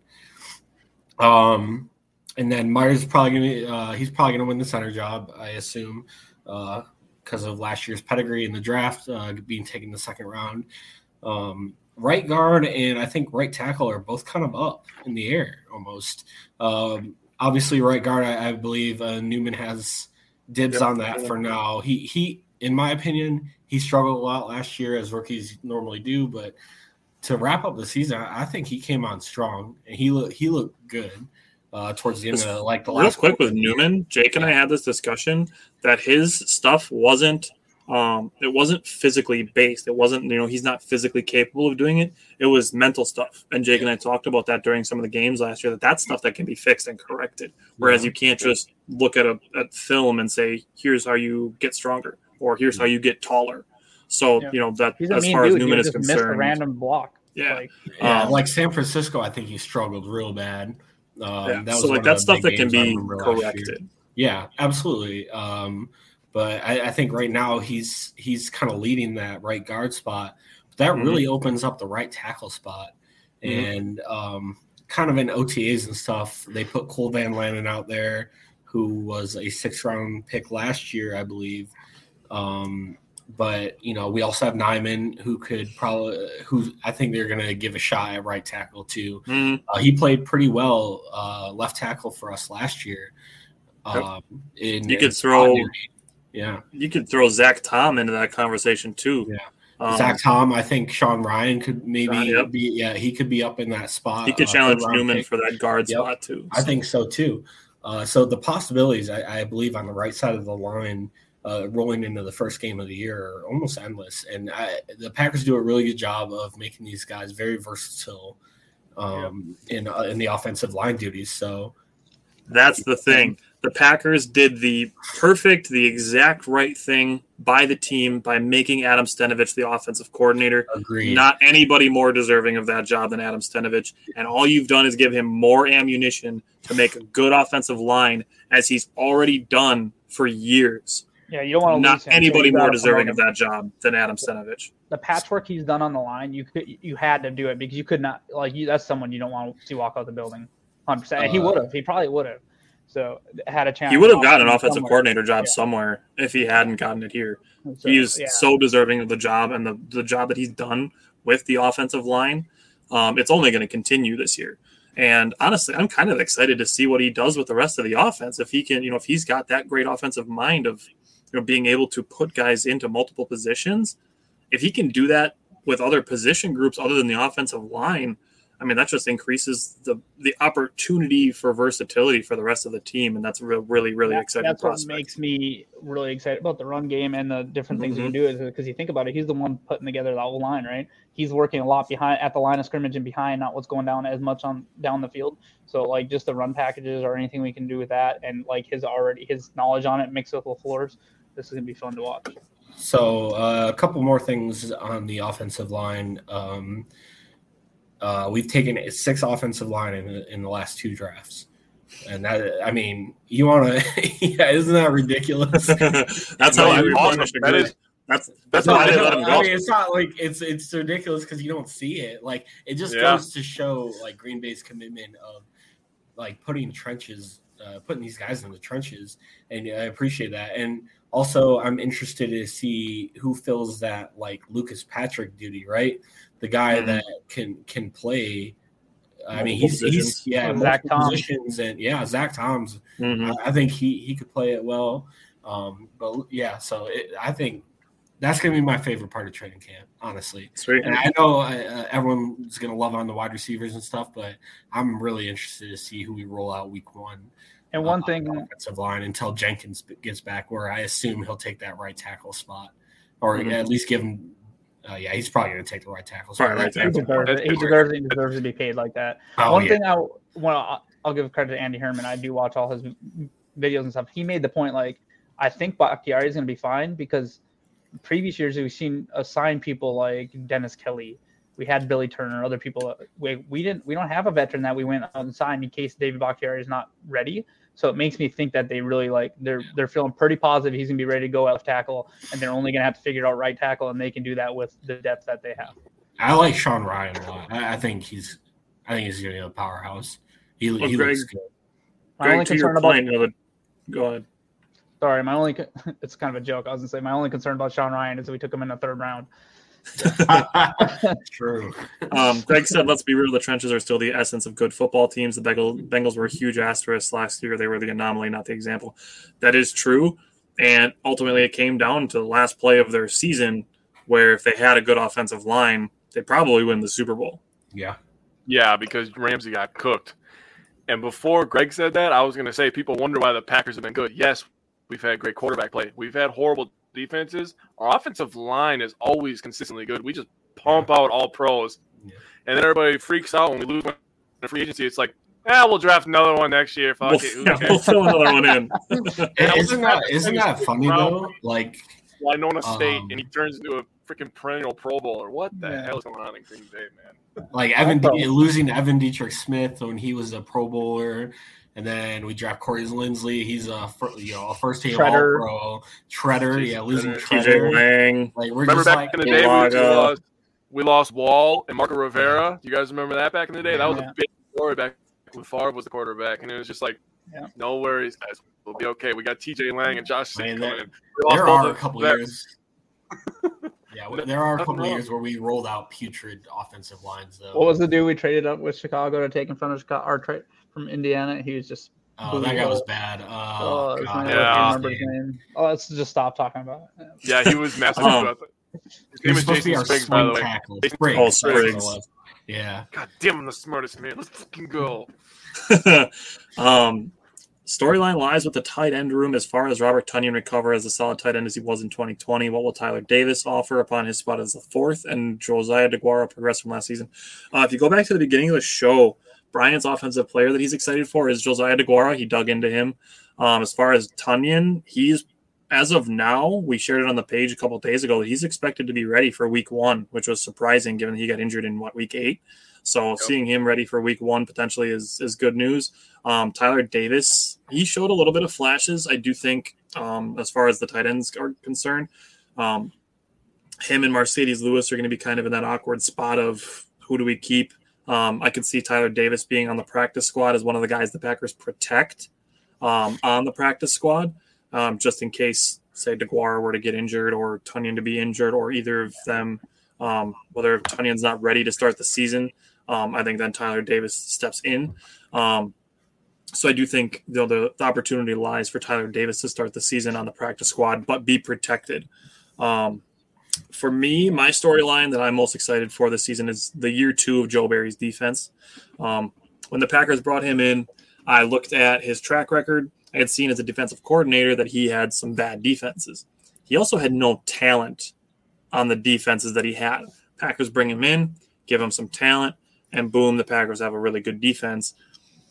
Looking at the years that he was a linebackers coach, he did a lot of really good things. He took Cory Littleton from an undrafted free agent to a Pro Bowler, and he was the 2001 Tampa Bay Buccaneers linebacker coach that won a Super Bowl. So that's where I started calling Joe Barry the linebacker whisperer. Then you bring in De'Vondre Campbell. He turns into a free agent that was, you know, kind of just waiting around. Gets a one year deal with the Packers. Boom. First team All Pro. Rashan Gary takes a huge step forward.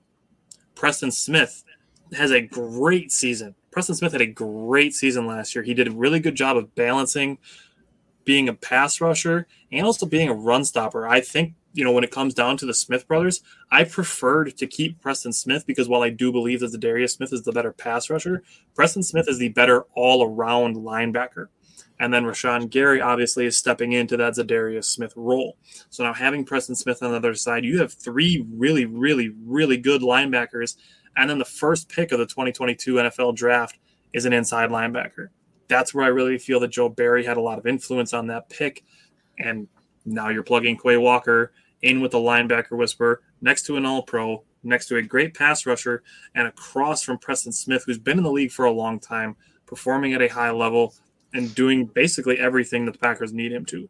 Um, and then on top of that, now you're adding Quay Walker. You're basically adding Jaire Alexander to this defense because he didn't play a whole lot before getting injured. So you're essentially adding Jaire Alexander to this defense, and you're adding Devonte Wyatt, and you're adding Jarran Reed, who, like we mentioned earlier, has had one season of nine sacks and one season of six and a half sacks. Those two years he was on good defenses. So when there's tons of attention on other guys, that's when Jarran Reed has had the best years of his career. We've been talking about the defense for the last 45 minutes, like Jake said. And now we see all of these guys that you have to pay attention to on the defense. And that's where the opportunity lies for Jarran Reed. Um, so, I mean, heading into 2022, I'm very, very excited for for year two of Joe Barry. Uh, I liked the hiring when they brought him in, and there's just full speed ahead on the Joe Barry year two defense. Oh man, you Tyler knows how happy this makes me. In my heart, I'm a defensive guy. Um, I played defense when I was in high school. Not that that matters for anything, but I just love watching. Uh, like the the Seahawks game might have been my favorite game of the year because we held them to zero points and we absolutely destroyed them. We took everything from the Seahawks that day, And then they ended up trading Russell Wilson because they realized that they sucked and we ended the season. So essentially, we got Russell Wilson traded in my Hey. mind. Talk about But- talk about the Badgers, Jake. Talk about the Badgers. How do we feel about the Badgers? We love watching the Badgers every Saturday because we get to watch one of the best defenses in the entire nation. And Georgia's defense was better than the Badgers. I'm not going to be a homer and say that they were close, but if you but numbers wise, it was close. Mhm. You know, but talent wise, obviously, look at what Georgia defense did in the NFL drafts. Almost like everybody was getting drafted. I was in love with almost every player on Georgia. They were the national champions.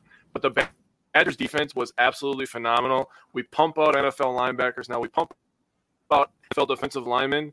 And now with USC and UCLA coming over, if we get more West, you know, showing. yeah, Who knows if we can get a couple corners and a safety? This Badgers team honestly might take off. That's all I'm going to say. I'm excited to talk about is very interesting. man. Um, I heard Oregon Yeah, and Washington applied to me in the Big Ten now, so if we could just get all of the Yep. Northwest. Um, that would be absolutely insane. But yeah, Chenal is a freaking stud. We absolutely love Leo Chenal. War Machine, baby. I mean, Yeah, that was Grit badass. Factory, baby. Like, I'm here for all of that on Wisconsin. I'm excited. By the way, they started on my birthday, so that's a great birthday present if somebody wants to Mm. be cool. hmm They don't need a quarterback. let's let's give it let's give it a sec. Everybody relax. Let's see. I, I'm gonna wait for that. I'm gonna wait for that. I don't, I'm sick of answering that question. On the Packers right now. All right, so let's go. We we wanted to talk about a couple things because we know that there's so much um, looking at just box score, box score. He only did this. He only had this many catches. This guy only had so many yards. Not looking at other things that guys do on the field or other impacts that players have. So I think this is an important thing to discuss, and this is something that all football fans can take something away from, not just Packers fans, because this is important stuff when we're talking about watching football. So I'll let uh, I'll let Simon go first. Um, so we're each going to talk about two things that we think um, fans should look at outside of a box score that can tell you the story of a football game. Okay, so uh, th- I don't know if either of you. I, I feel like this one's maybe w- more well noted noted than a lot of others, but time possession plays a huge game uh, part in a lot of football games. Mm. Uh, and I, I feel like it's very a, a little underrated. Wait, Did you did you pick that one too? No, that's a good one. I didn't think of that. That's a very good one, man. So uh, this is this is, the data is a little older the from what I looked up, but I, I feel like it's still valid. So for time of possession in the 2016 through 2018 seasons, uh, if you win the time of possession, you win the football game two thirds of the time. So six about 66 percent. If you hold the ball for at least 35 minutes of the game, you win 82% of the time. Wow. Isn't that do they- like an that isn't that like an incredible stat? What's great about that is Wow. what's how do you So- control time of possession? Great defense and a running game. Boom. Run the ball. So- yep. And we Hey, have welcome to the 2022 Green Bay Packers. So, um, for reference, last year, uh, Green Bay led the league in time of possession for 32 minutes a game. Hmm. So 32 minutes, 37 seconds time of possession for the game. And they went 13 and 3. Or I'm sorry, 13 and 4. 13 and 4. Excuse me. 13 Yeah, and 3 in a mulligan game. Yeah, I, I don't I don't really count. I know Lions fans, whatever, but Uh, got it. but 13 and 4. Like so time of possession plays a huge part in the game. Uh, but I thought those like little stats were kind of cool to read uh, about when I was like researching more time of possession. hey, hey, you want you want to dig at the Lions fans since they keep talking about that game that we lost? How about the year before when we let we left for exactly zero seconds and we got two wins? Just saying. Just saying. What's uh, what's kind of funny though, uh, on the opposite spectrum, uh, Jacksonville had the second least amount of time possession with 27 minutes and 21 seconds. Get, just- Well, that, that, that's because they're going three and out for seven of their nine possessions. So if you look at the if you look at the bottom half or like the bottom third of time of possession, you'll see a lot of losing teams in that in that bracket. Um, so Yeah, that's, that's my a pretty first- good that's- correlator that's my for winning. First one. That's a good one. That was Go ahead, give your second one right away. Just do both. Oh, okay. Go ahead. So I, I kind of did. I kind of dig. I know this one's kind of a weird stat, but it me, it's a measurement of how often your defense is scored on. Uh, Okay. So hold on, let me bring it up because I did a whole spreadsheet. Um, Oh, this guy coming with spreadsheets. Jake and I just come with stats. Simon comes with a fucking spreadsheet. I, Jeez. I, I I did. called it on Wednesday. I was like, dude, Simon and Brian are gonna make me lose my job in this show. Damn it, where is it? Oh man, I, I lost it. Um, Uh oh, Captain Spreadsheet lost his spreadsheet. no, I found. Okay, I found, need to make, found it, make I a found it. spreadsheet to track No. your spreadsheets. it's it's de- it's uh it's defensive points per 100 yards given up. Oh. So the amount of points you give for every 100 yards the opposite offense gives. And it it's kind of interesting. I, I don't know if it really correlates to how good your defense is, but it's kind of an interesting stat. So the way it works is you take the total amount of yards given up and then you divide it by 100 and then you take that and divide by amount of points uh the amount of points given up does that make sense Interesting.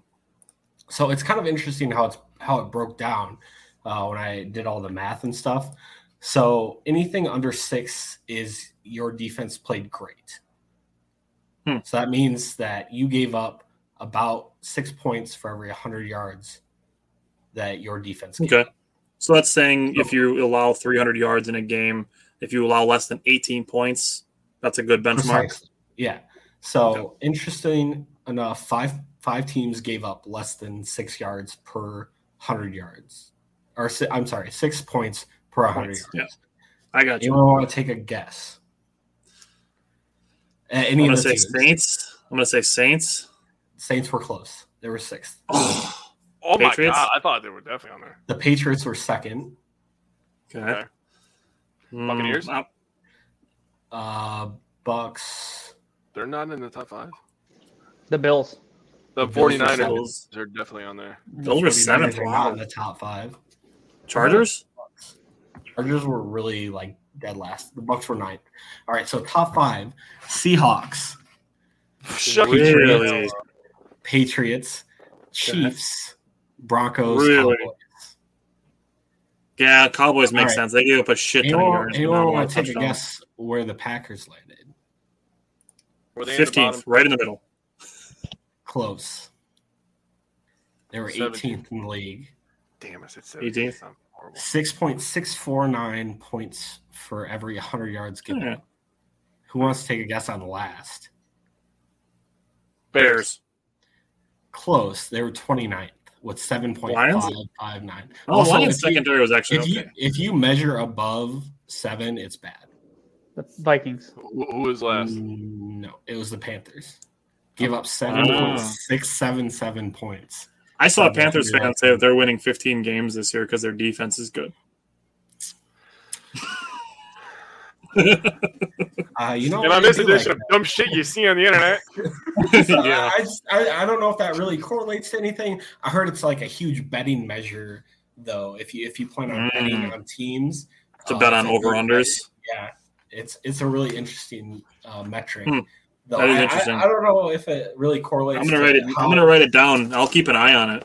Yeah, how the uh, how your defenses really match up to how most people look at it. I just thought it was an interesting stat, and I I, I broke it all out. And I thought it was just kind of fun to look at. All right. So, looks like it's my turn again. Uh, two things to look at outside of the box score. The first thing, I don't know if it really counts, but I'm going to say it anyways because I know everybody's fucking thinking it. And I put special teams. And no, I'm not talking about field goals or punt average. I want to see people literally know how to run in a straight line at another human being. I want to see people know how to block down on a field goal so it doesn't get blocked in a critical divisional playoff game against a team that's What do you mean we had owned Tyler Lancaster there to block? That was the That- perfect. I'm almost. Almost there. This is where I mentioned Lancaster. Okay, why the f- is that gigantic son of a bitch blocking on the edge? His big ass needs to be inside. Okay, so nobody can jump up and block a punt. I'm so sick and tired of special teams and defense and we've obviously been giving lots of love to the defense because it's going to be improved off of what it already was improved. But I'm so sick of special teams and defense costing Rodgers games, and his playoff record is bad, and he's killing Rodgers, and people don't look at the team aspect of things. Special teams has cost Rodgers plenty of times. We're not going to go down that road because I've been there, and I don't feel like Yeah. hurting myself right now. Yeah. So I just want to see people understand their blocking assignments on field goals, on punts, understand their kick coverage on on kicks and punts. That, that I'm looking for the little things. Really, I don't want people returning the ball to the 40 religiously. Okay, I I just don't. I'm just sick and tired of it. The second thing, now this one's a little bit more to me, is Rodgers Rodgers and LaFleur's ability to use all three facets of the offense. So you're like, how's there three facets? There's run game, there's pass game. Now if you combine them, there's a play action game. And me and my man Tyler love the play action. And Rodgers is easily one of the best at play action. He fakes out the cameraman, dude. This guy is a legend. Um, you know, you have a power back in AJ Dillon. You have a receiver, running back, and Aaron Jones. We have the speed with Watson and Romeo Doubs. We have possession receivers with Cobb, with with Lazard, and I think Watkins is more of a possession receiver at this point of his career. You bring in all the tight ends. Robert Tonyan can really control the middle of that field. He's also a great blocker. If you remember, he destroyed Nick Bosa three times in one game earlier in the Yeah. season. So there's just a lot of ways for us to to attack defenses, and I, I want the play action to really, really be utilized this year. I would love for us to go back and use more of the jet sweep. That's why I was bringing it up earlier because I was really thinking about the jet sweep, kind of get the defense's eyes moving side to side. And I brought up the snap percentage before with 57% pass and 43% uh, with the run. I would like to see that evened out a little bit more. I'm not talking crazy numbers. I would like to see 55 45. Give the ball to the running backs a little bit more. Even if a pass is just a little dump off to, to AJ Dillon, I told you before on his snaps, his total snaps, he averaged five yards a touch. What's wrong with just getting five yards after that on first down? After that, you're at second and five. Now you got two downs to go get five yards. You're telling me that we don't receiving core get five yards? We can't run the ball and get five yards? Let's do 55 45. Let Rodgers and LaFleur figure this thing out. And like I said earlier, LaFleur is really going to open this puppy up. I think we're going to see a lot of his creativity spur this year, and I'm very, very excited for that.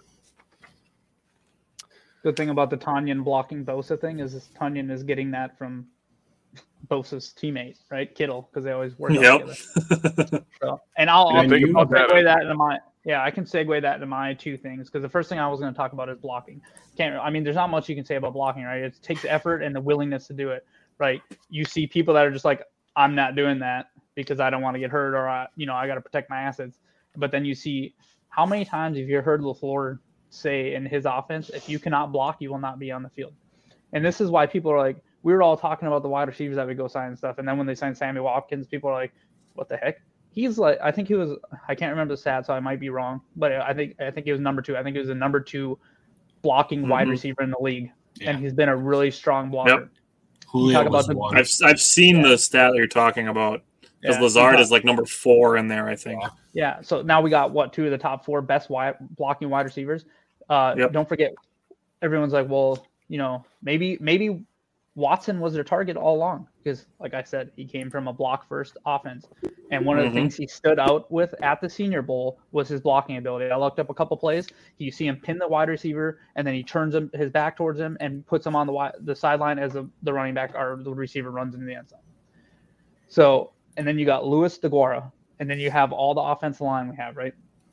So that alone, it's just like the importance for maybe. It, I mean, it's important all the way across the league, right? You can't you can't gain yards if people aren't blocking, right? There's one person with the ball or two on any given play, unless it's a gimmick play. It's the quarterback, and then see the running back or wide receiver. Everyone else is blocking somebody or running a clear route, maybe, right? So that's a, that like that's a huge part of it, and the fact that our coaching staff put so much like into it, even to the point where they're like, yeah, emphasis, even to the point that's deciding which wide receivers they take or look at. That's huge, right? Because those little things Yeah. like if if Watkins now makes a, a great block on an end around to Aaron Jones that springs him for a 50 yard run that maybe you know MVS couldn't have held that block. That's huge for us, right? Like that's a, that just adds like an extra little key piece. That's not going to show up. It's not going to show up that Watkins made that block, but Yep. it's a huge thing. Yeah, absolutely. second one, the second Well- one feeds into our. Our sorry, go ahead. No, I was just gonna say. We're say just you can go agreeing with you. to the, the Lombardi days where you say you got a seal here, you got a seal here, and you credit alley. Yeah, Pretty exactly. Pretty much as simple as that, right? exactly. And then the second one is um, I've seen people were complaining about this in groups and it just got me thinking like oh, I, they weren't uneducated or something because they're like, well, Jaire's not a top cornerback because he doesn't have interceptions. So the stat I'm going to talk about is the lack of targets I again. I remember that. I was. Why do we like, have to yeah, visit this? So dumb. Dude, people thought Trevon Diggs was an MVP candidate because he had like nine interceptions but Yeah. allowed like ten So, trillion exactly. yards. So He I allowed, looked like at the most yards over like the last three seasons or some shit. So- where, like, it was ridiculous. the lack of tar- the lack of targets, right? Like so, Jaire Alexander. Let me find my stats here. So uh, we'll talk about 2020, and, and Simon talked about this, right? He had 485 routes defended. He had 84 targets. So you're already looking at what 20%, not even 20% they're targeting him. Only 45 receptions allowed. So he's that's like 10% catch rate, right? And he had he had 13 passes defended to boot, and like so 17. Per, so he was targeting on 17.3% of his routes defended, and he allowed less than 10% complete. The thing is with him, um, it was 5.4, like you said, but per um, per reception was 10 yards. What that tells me is, and just to put that in perspective, we're talking about Trevon Diggs, everyone's like, oh, he's so great. So um, Jaire Alexander, they had similar numbers of targets, allowed percentage, everything. Jaire's yards per reception was 10 yards. Trevon Diggs was 20. It was like 19.7. That tells me he's getting burned a lot. And what's happening with Jaire is they're having to run quick little out routes or quick little turnaround routes hits. Yep. just to get a reception on him. And then he's probably making the tackle down the field. So the fact, you know, so so he was seventh in the league for like 10 yards per reception. So he's not letting up the big plays. You know what I mean? So Nobody gets behind him. so exactly. So people are saying like, oh well, he doesn't have interceptions. Well, you know what he's doing? He's shutting down a third of the field because you have what your left side, your middle, and your right side, right? You could say you shut down half the field if you want to play one two, two quarterback, but I I'll look at it more as a third because you still have slot receivers and everyone running up the middle, right? But he's shutting down a third of that field to where that quarterback, Kirk Cousins, or whoever you know is the best aside, you know, aside from Rodgers, let's just use Kirk Cousins. He's the second best quarterback easily in the North. Yep. Yep. He can only look to that side of that that third of that field, maybe ten percent of the game, and hope to. And it's going to be his first read every time, too. exactly. So he's instantly shutting that down.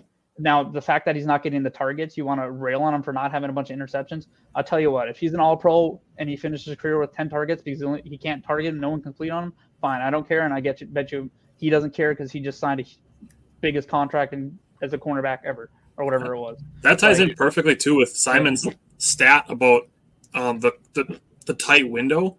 That ties in perfectly with that. Yeah.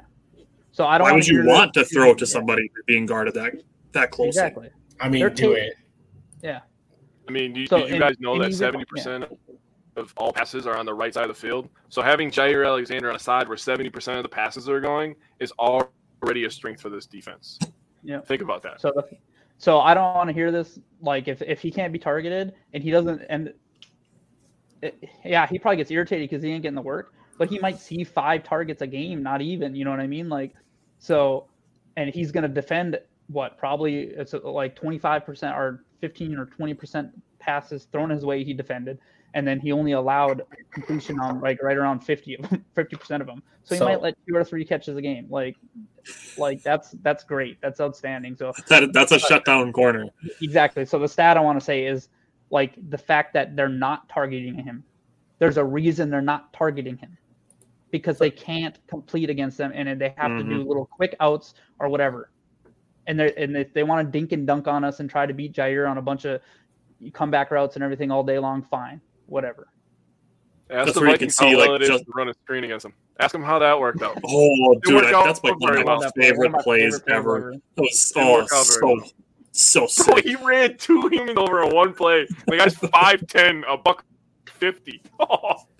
yeah, Um, that's where you could see something like like Bryant is saying about having the low targets or having high targets but short yardage. That's where you could see, say, use Justin Jefferson as an example, where he could have, say, six receptions but for 55 yards because everything is close to the line. Because that's the only place you can really get him open is to target him close to the line.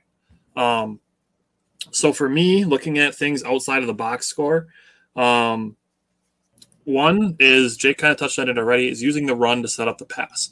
So obviously you can see Aaron Jones and AJ Dillon's stats in the game for their yards per carry, how many carries, how many yards. Um, what goes a little bit unnoticed and is underrated as far as you know, what happens in a game is the the yards that don't really gain yards. So you get the rushes that gain a yard, two yards that start to wear down the defense, and then they start to break some of those yards into four, five, six yard chunks, and then the defense has to bring an extra guy into the box. And that's where those one on ones get set on the outside, and that's where Rodgers looks to target. So the you know, not necessarily having a high yards per carry, but still having a high total of carries does still affect the offense.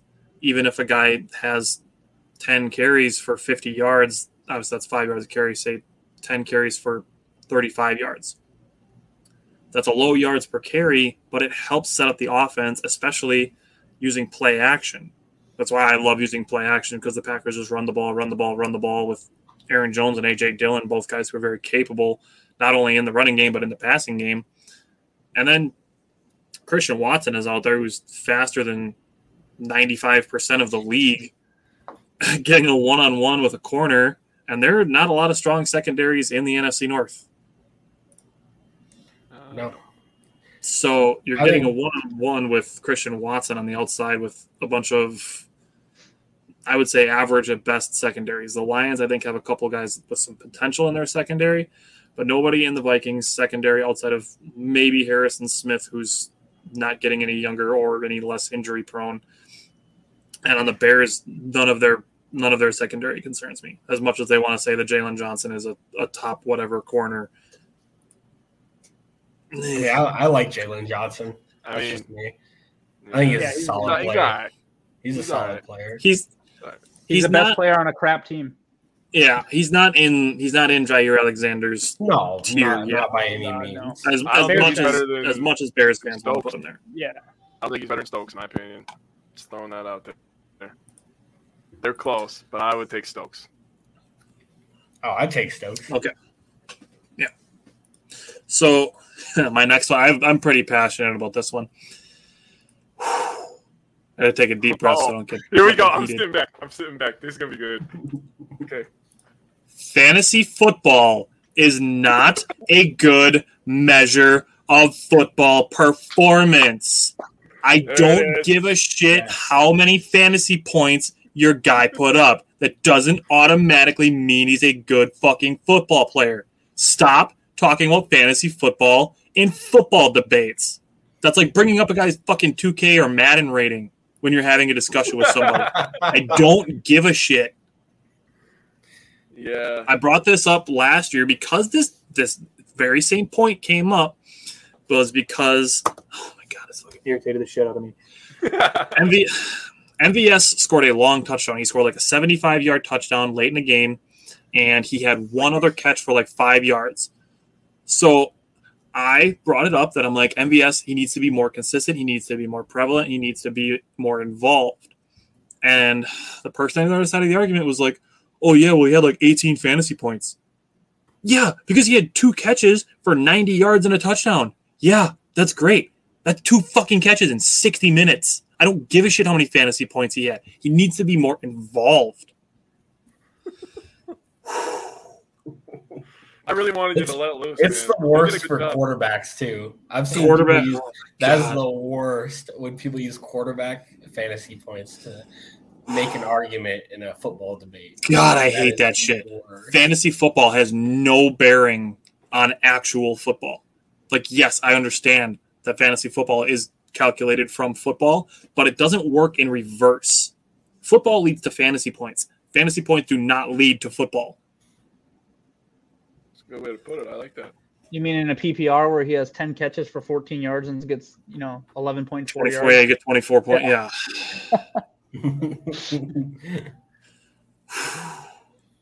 All right, that was my two. Um, the last two things we want to talk about are two things that um, that we've seen a lot pop up in in fans discussions. So these are things that fans have been talking about, whether it be in Facebook groups, um, whether it be on any sort of various social media interactions that we've had.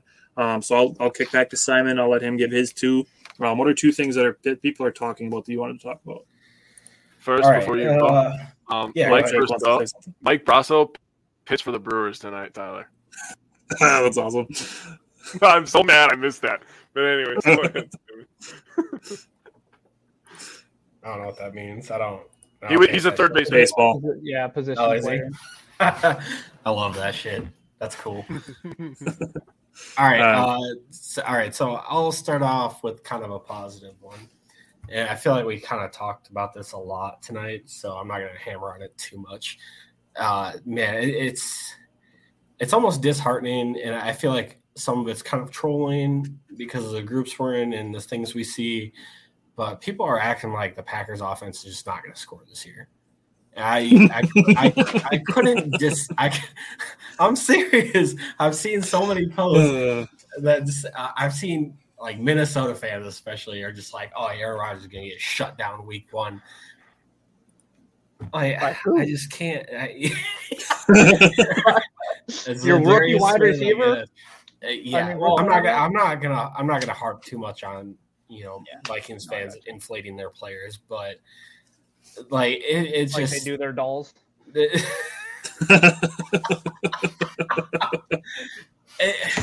look at, at the end of the at the end of the day, th- this team. Jake wasn't ready for that one. I wasn't I ready for that one either. Um, Uh, look, uh, at the end of the day, d- will this offense take a step back? Maybe. Maybe. Uh, yeah, maybe. I'm not even for certain. Uh, and I I know it's not a humongous sample size, but since 2019, the Packers are 7 0 without Davante Adams. They've averaged almost four touchdowns a game, 22.7 first downs, uh, almost 32 points per game, and almost 400 yards per game. So uh, it's just. I like all blo- of those numbers. it blows my mind that people think with an MVP quarterback, one of the best running back duos, if not the best, I'll I'll take Cleveland over it. But you might, you know, I, I, it's hard to you know really uh, argue with anyone else. Maybe the Colts. Eh, I don't know. I don't know that they're second. Nyheim- Nyheim, Hines is a decent catching.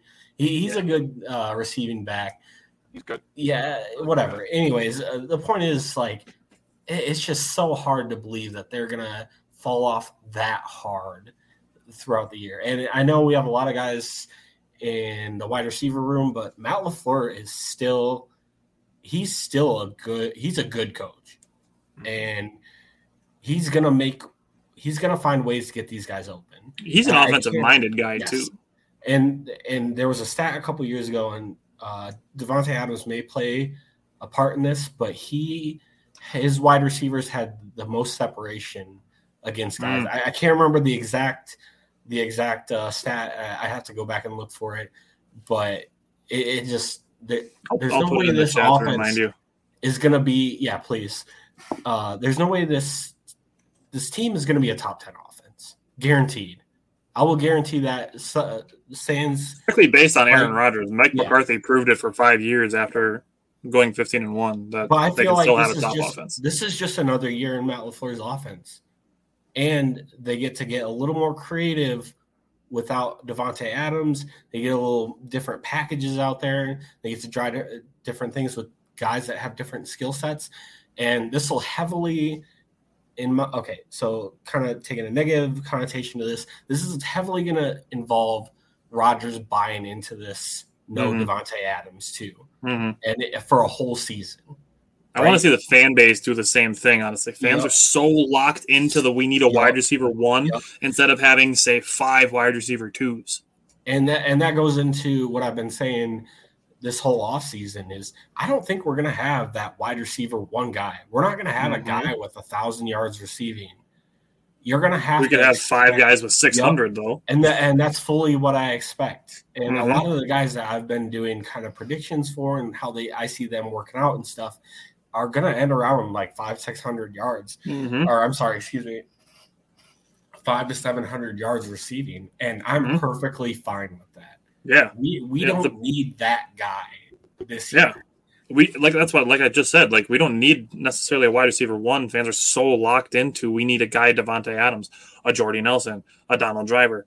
You know, they're so locked into the having that one guy, the guy, that the the process of potentially having say five wide receivers wide. We haven't seen that since what 2012 Yeah, having potentially five receivers Bell Martin. wide and not knowing who the ball is going to.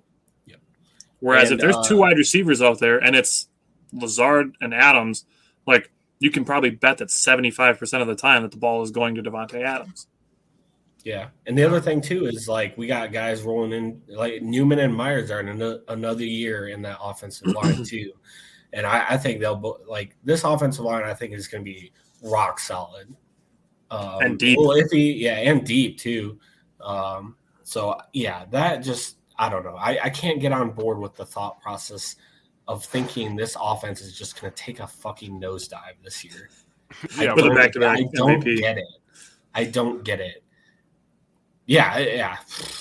I don't know. So that that's kind of If my they finish with five people with the, the nut yards you're talking about, but Aaron Rodgers hits his normal like 40, 200 yards, 35 touchdowns, Yeah. and a few Mhm. picks. Is anyone really go ahead and laugh about the fact that we didn't have a wide receiver over a thousand yards?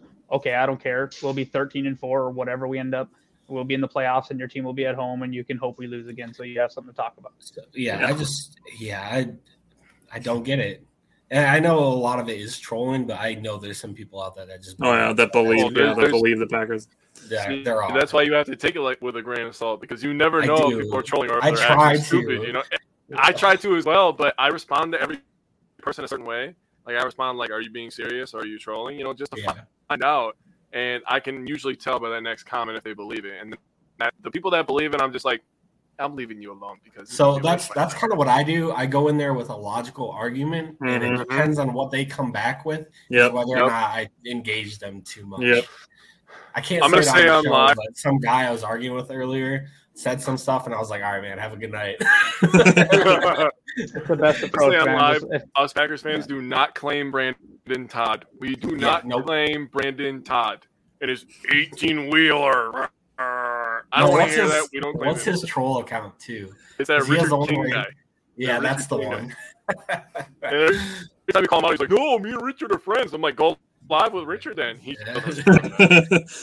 uh, Not saying that I'm Batman, but you never seen me and Batman in the same room before. So that's uh that was my first thing. Um, so maybe on a less of a high note, and maybe this is just me trying not to buy too hard into it. Is I, I feel like we're getting out of hand with the defensive expectations, and I, I know. I, I know we're all excited for what this defense could be, and I, I feel like there's a lot of there's a lot of pieces to be excited over, right? But we're also talking about a defense that was 13th in points per game. So to expect them to go from 13 to second, and I the other thing too is I know it's really hard to predict defenses and where they fluctuate year in and year out too. But uh, to me, second seems a little a little much. And I'm trying to hold my expectations a little bit and like I, if they're second, yes, please give me more Mhm. but I I feel like that's a little rich for myself. the internet doesn't need to know your dick size, Simon. I want to go after Simon. All right. I want to go to Simon. Okay, okay. Uh, yeah, so th- that's kind of it for me. And the other thing that it kind of scares me too is um, I, I know Jake and I uh, kind of got this thing where I'm more scared of safety depth than I am outside linebacker depth. But I feel like that's kind of the Achilles heel of what this defense could be because Savage has missed games. Uh, and who's behind him? We lost Chandon Sullivan in free agency to the Vikings. So behind him is it kind of scares me a little bit. It was. And lost him. uh, outside linebacker, outside linebacker depth does scare me a little bit. But uh, uh, Enagbare, I mean, he had he he has the tools, right? He he could be a good developmental piece. Yep. but I'm not sold on Ran- Randy Ramsey or um, I forget the other guy's name. Uh, Garvin Garvin. or that's the Tipa other- Nalei. Yeah, like I'm not sold on any of those guys coming in and starting a game for us either. So if we start losing guys to these injuries and stuff, this defense starts taking a little bit of hit on some really high weakness areas. So that's where that's where I struggle. Uh, I still predict a top ten defense. I think it realistically, if they take a step forward, I think it's more like five to eight, somewhere in that range. Yeah, I've always been on the number like if healthy, we should probably be around five. Um, but I think if, would be if those if those rookies like come and show out, that's where you can get Tre above that. Sterling was a guy that I saw that they were really high on as an undrafted guy. Tre Sterling is the guy that I'm going to kind of keep an eye on. Um, looking at Alex Spillum from Coastal Carolina, he's another safety they signed um, as an undrafted rookie. I like I like what I see on tape from him. Obviously, it's not a guarantee that that college tape transfers to the NFL, but I think as far as depth is concerned, um, that's an option. Um, I want to throw this out to you guys as a potential possibility for safety depth. A guy who's been um, kind of right on the cusp of making the roster at cornerback the last few years. What about potentially using Kabion Ento as safety depth? Yeah, I mean, I know a the third possibility. It's Vernon Scott. That's the third corner, by the way. Safety? the third safety. Third That's safety. the third safety. Yeah. He's been on the, the team for a couple of years now, I believe, unless he was a rookie last year. I don't remember No, exactly. a couple but years out of TCU. yeah, he's he's the guy that's going to be the next guy up. And then I believe there's a guy, Sean I Davis. thought there was another. Yeah, that was the one that I was. They're thinking. really high on him. I've heard. Yeah, Like I've heard he's looked good. So, Yeah, that, that'll just be a question mark. That might be something to keep an eye on in preseason. Um, Yeah. We're going to do probably two more shows before the preseason even starts. Um, so that might be so that might be something that Simon brings up again in a couple of weeks to watch for his, his safety depth. So And right. yeah, me, and Simon met. And Simon was definitely looking at my goddamn paper, okay? Because we have the same goddamn two things people are talking about. And I am more excited about the defense than you, but you know, the improved defense is definitely something I've been talking about the entire offseason because I'm sick and tired of talking about Aaron Rodgers. But then again, I type something up and I talk about Aaron Rodgers. So here we are, 2022 Green Bay Packers. Improved defense. Here we go. Better rotation up front is definitely going to be something that I'm super excited for. Mm. I love hitting the quarterbacks. My favorite thing in the entire world when you hit somebody and you hear the air compress out of them. Nothing better than that, by the way, when you listen to a human soul leave their body. So more athleticism in the linebacker is also something that I love. You know, having a guy like like Rashan Gary. Here's my prediction, by the way. His floor, and that you guys are gonna probably freak out. His floor for me is 12 sacks. If he doesn't get at least 12 sacks, I'm gonna look at it as a little bit of a disappointment. We just handed this man the keys to the car. Drive that son of a bitch. Okay? He leads by example. Now, you know, and one thing that I heard that he said to Quay Walker, he told him when you call the play, you call it loud. So he's already showing, eh, teaching people how to be a leader by being a leader in a certain way.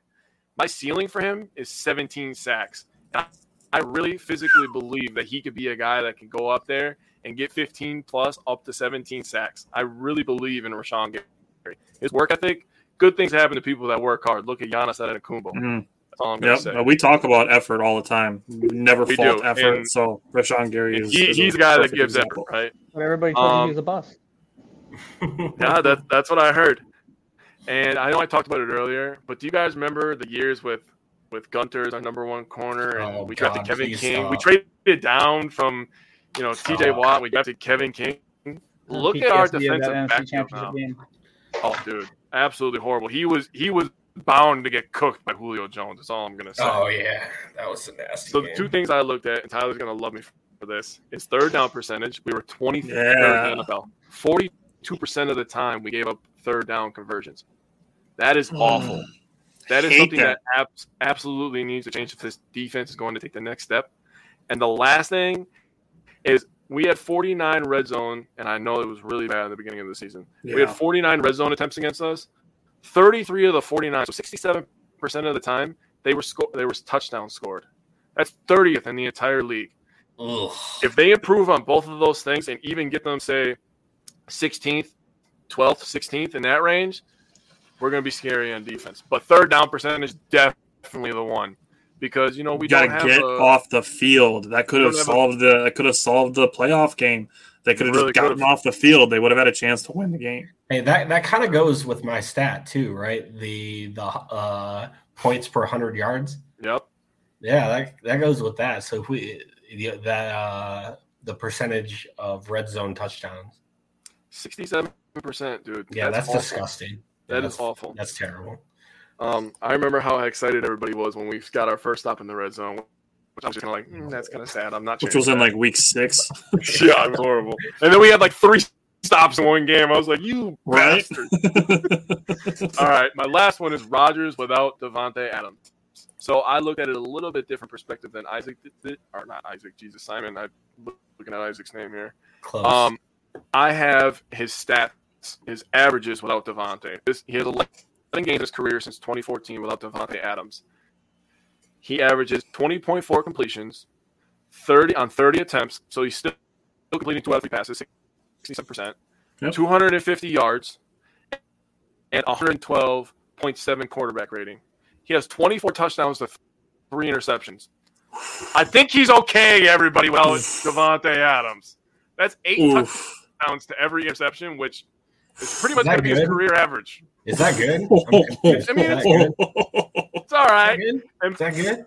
and and by the way, if I talk to one more goddamn Packer fan, it's like, I wish Aaron Rodgers would adopt Brett Favre's mindset and throw the ball a little bit more. Shut the hell up.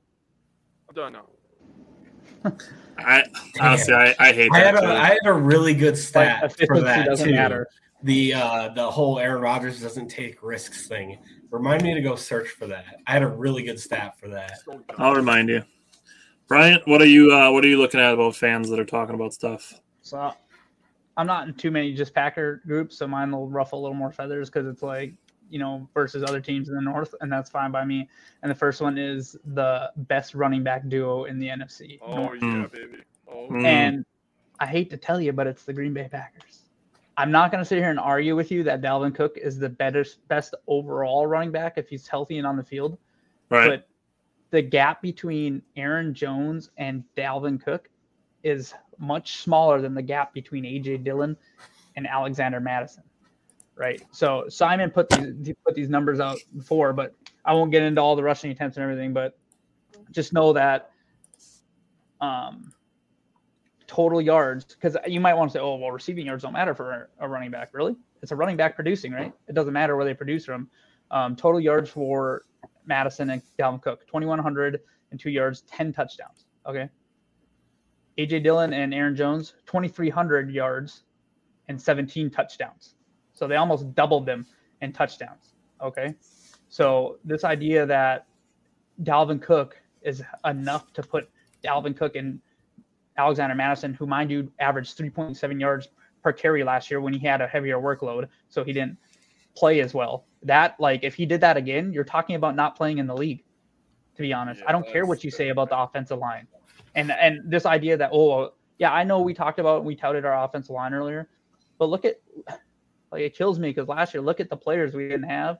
We might win a we had four all our Pro Bowl plus players missing, but we had two of them on our offensive line a majority of the year. Elgton Jenkins, David Bakhtiari. So don't tell me it's because our offensive line is so much better. It's not my fault. Your team sucks at drafting. Okay, so like That's true. So miss so me, miss me with this running back duo. And one more thing I want to ruffle a few feathers with is Vikings better be careful because I would say that the Detroit Lions are closer to passing the Vikings and the Vikings are closer to passing the Packers because Oh, um, S- Swift and Jamaal Williams It, it all depends They on Swift's all- health, in my opinion. they missed a lot of games last year, but they had 1,827 yards and they had the same amount of touchdowns as the Vikings. So going back Hmm. to the Vikings versus Packers thing, uh, as far as the offensive line goes, too, because I kind of looked at that aspect of it as well. Last year, per PFF, in offensive line ranks, we had the 16th, I believe, and they had the 18th. So it was pretty, it was pretty close. So if you want to make that argument, you can kind of get out of my face with that. Shit. I believe I've seen the Vikings are returning four of five starters on their offensive line as well. yeah. And, and. Jones had Jones averaged the same yards per attempt. He didn't have as many attempts, obviously, but both Jones and Dalvin Cook averaged 4.7 yards attempt. Bat Mattison, uh, 3.7. AJ Dillon, 4.3. Yeah. Dalvin Cook's a better fantasy football running back, Yeah. And then the AJ, yeah, and then AJ Dillon, right? AJ Dillon, our second running back, had as many catches as Dalvin Cook, their first running back. Ooh, So uh, the Okay. the that's interesting. and the other thing that Vikings fans like to bring up about this is, oh, Rodgers uh, attempted more passes to him, so therefore they had more receiving yards and more whatever. The only difference was 20. 20 attempts And yeah, let's be honest, for both uh, of them. Kirk Cousins Which is what, one a the week? five yard line. yeah, that's pretty close. is- Yeah, Honestly, it- it's it's When you break it down, it's minuscule. I agree. Yeah, And then the second one is I'm just so sick of Bears fans that I'm so sick of. I hearing- thought you were gonna stop there. No, no. I'm so I'm sick of them Bears too. Fans talking about Justin Fields. Okay, stop telling us that he's making these great improvements and everything. Go touch some grass, pull up Google and email it or Google it. Okay, you're gonna find out that he's struggling. Okay, he is struggling. So he's still forcing throws, and how we talked about how bad the Bears secondary er, and defense was earlier, right? One of the storylines was was literally well, at least the Bears defense looked better. Well, that's because your quarterback sucks. Okay, not good. So he's still forcing plays. He's throwing interceptions. The, their big thing was his footwork looks better. Okay, and then the the is you know if you listen to Bears fans, they have this great wide receiving core. Where the articles, all the articles I read were talking about his lack of weapons. Okay, that's why I saw. I saw Okay. uh, Pro Football Focus ranking that had the Texans ranked 30th for wide receiver core, the Packers ranked 31st, I've and the that. Bears ranked 32nd. Yep. And and Darnell Mooney is a nice wide receiver, but he is not a number one. He's a solid number two on any Yep, other I agree. other team. Okay. he would, and as far as tiers are concerned, he would be in the same tier as Allen Lazard. So Yeah. we're arguing over which one of those two is better. Honestly, they're very similar. Yeah, but Mooney produced in fantasy last year. Lazard didn't. Oh So my and then the, the other thing, the last thing I want to talk about is they want punch to you. blame they want to blame Nagy's offense and stuff. And yeah, he sucked. But who's their offense coordinator now? Luke Getsy. Who's Luke Getsy used to be working with? Someone named Aaron Rodgers, who can run any playbook, anything you want him to do, right? And they've already came out and basically Justin Fields himself said that they would not be ready to play a game tomorrow. So that tells you he's not picking up the offense. So now Luke Getsy, he runs a complex offense, and they have they're running into a quarterback that is struggling picking it up and running the offense. So what's that's going to create? It's going to create like they're going to run a vanilla offense, and then when they run into a defense like the Green Bay Packers, or even the Vikings, who might have an improved defense this year, which they're going to that's four of their games this year, right? They depend on They're going to have to run yeah. a freaking vanilla offense, and he struggles with picking up like when they he he they said that he was struggling with what the Bears defense was throwing at him. The Bears defense sucks. What's going to happen when he comes to freaking Green Bay, Lambeau Field, week two, and we're blitzing Quay Walker up the middle and Sean Gary out the side, and De'Vondre Campbell, you know, drops back into a coverage and you expect it's going to be a pick six.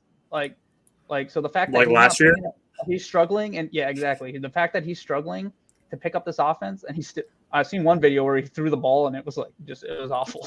like it like it was like wobbly, and like felt like ten yards short, and I was like, I don't know what happened there, but um, he uh, they're in, they're in de- denial, and it's probably because a lot of the posts I'm seeing is from um, Paul Merkel, who just never shuts up, and he's like a bad gauge. But Oh, there's some they just, but I keep seeing about how great Fields is going to be, and I just don't feel like they're in touch with reality right now, and they're not actually reading the headlines. They're just saying what they want to believe because what everyone is talking about, the media and everything, is that he's still struggling. It's only the Bears fans that think, oh great. So, and all you hear about is if he's been a bit more vocal leader. Yeah, well, his him being a vocal leader basically said his wide receivers suck. So I tell me how that's working for him. That's Yeah, some dude. hopium. That's He some threw their ass hopium right under the there. That's all I have to say about that. I'm just sick of Bears fans. They're going to win four games maybe, and they should be happy with that. And they might be looking at another quarterback next year. I got two things. Andrew, all these First- Bears fans are mostly on Facebook, is where they are Yep. in Facebook groups. I just I just like to envision Devonte Wyatt and Kenny Clark sandwiching Justin Fields and just squishing him. I actually Like, feel that's where I'm bad for the right human being Justin Fields, but he has a Bears helmet on, so fuck that guy. Okay, Yeah. I hope he. I was a fan And he went to Ohio State goes to before Bears. that. Yeah, I hope he dies at midfield. I hope he just turns into two half bodies at midfield. I don't give a What's shit. that? Uh, what's that? Uh, remember the Titan? Not remember the Titans. Uh, the I The don't replacements. No, where he's like cut in half. But probably I can't remember. Tyler's the movie guy, so he probably knows. I don't know. I, was- I thought maybe we were talking about the replacements It's where like a- Falco a- dives for the end zone at the end of the game and he gets spun around. I might Oh, be you're talking like about- scary it movie like- or something. No, it was not another teen movie. oh, there we go. When Where he he rips cut the in half. dude in in the field. half. I hope that happens to Justin Fields. Yeah, Ohio Yeah, State too. Screw that guy, seriously. Um, one, they watched the practice highlights, and that's probably why Bears fans still think Eddie Jackson is worth Yeah. mentioning at all because he's not. He sucks. Um, you can go back to 2020 highlight video of Robert Tonyan absolutely cooking him one on one. That was one of my favorite plays of that season. Um, two, do you guys remember the video that I showed you guys of Justin Fields throwing a pass to the running back out of the back? Yep. They're like Justin Fields made a crazy throw. First of all, it was six yards, Oh, still yeah. wobbly. It was still wobbly. You know what Justin Fields really is? Is he's another fast guy who can throw the ball far. I don't care about any of that. Can you understand everything up here?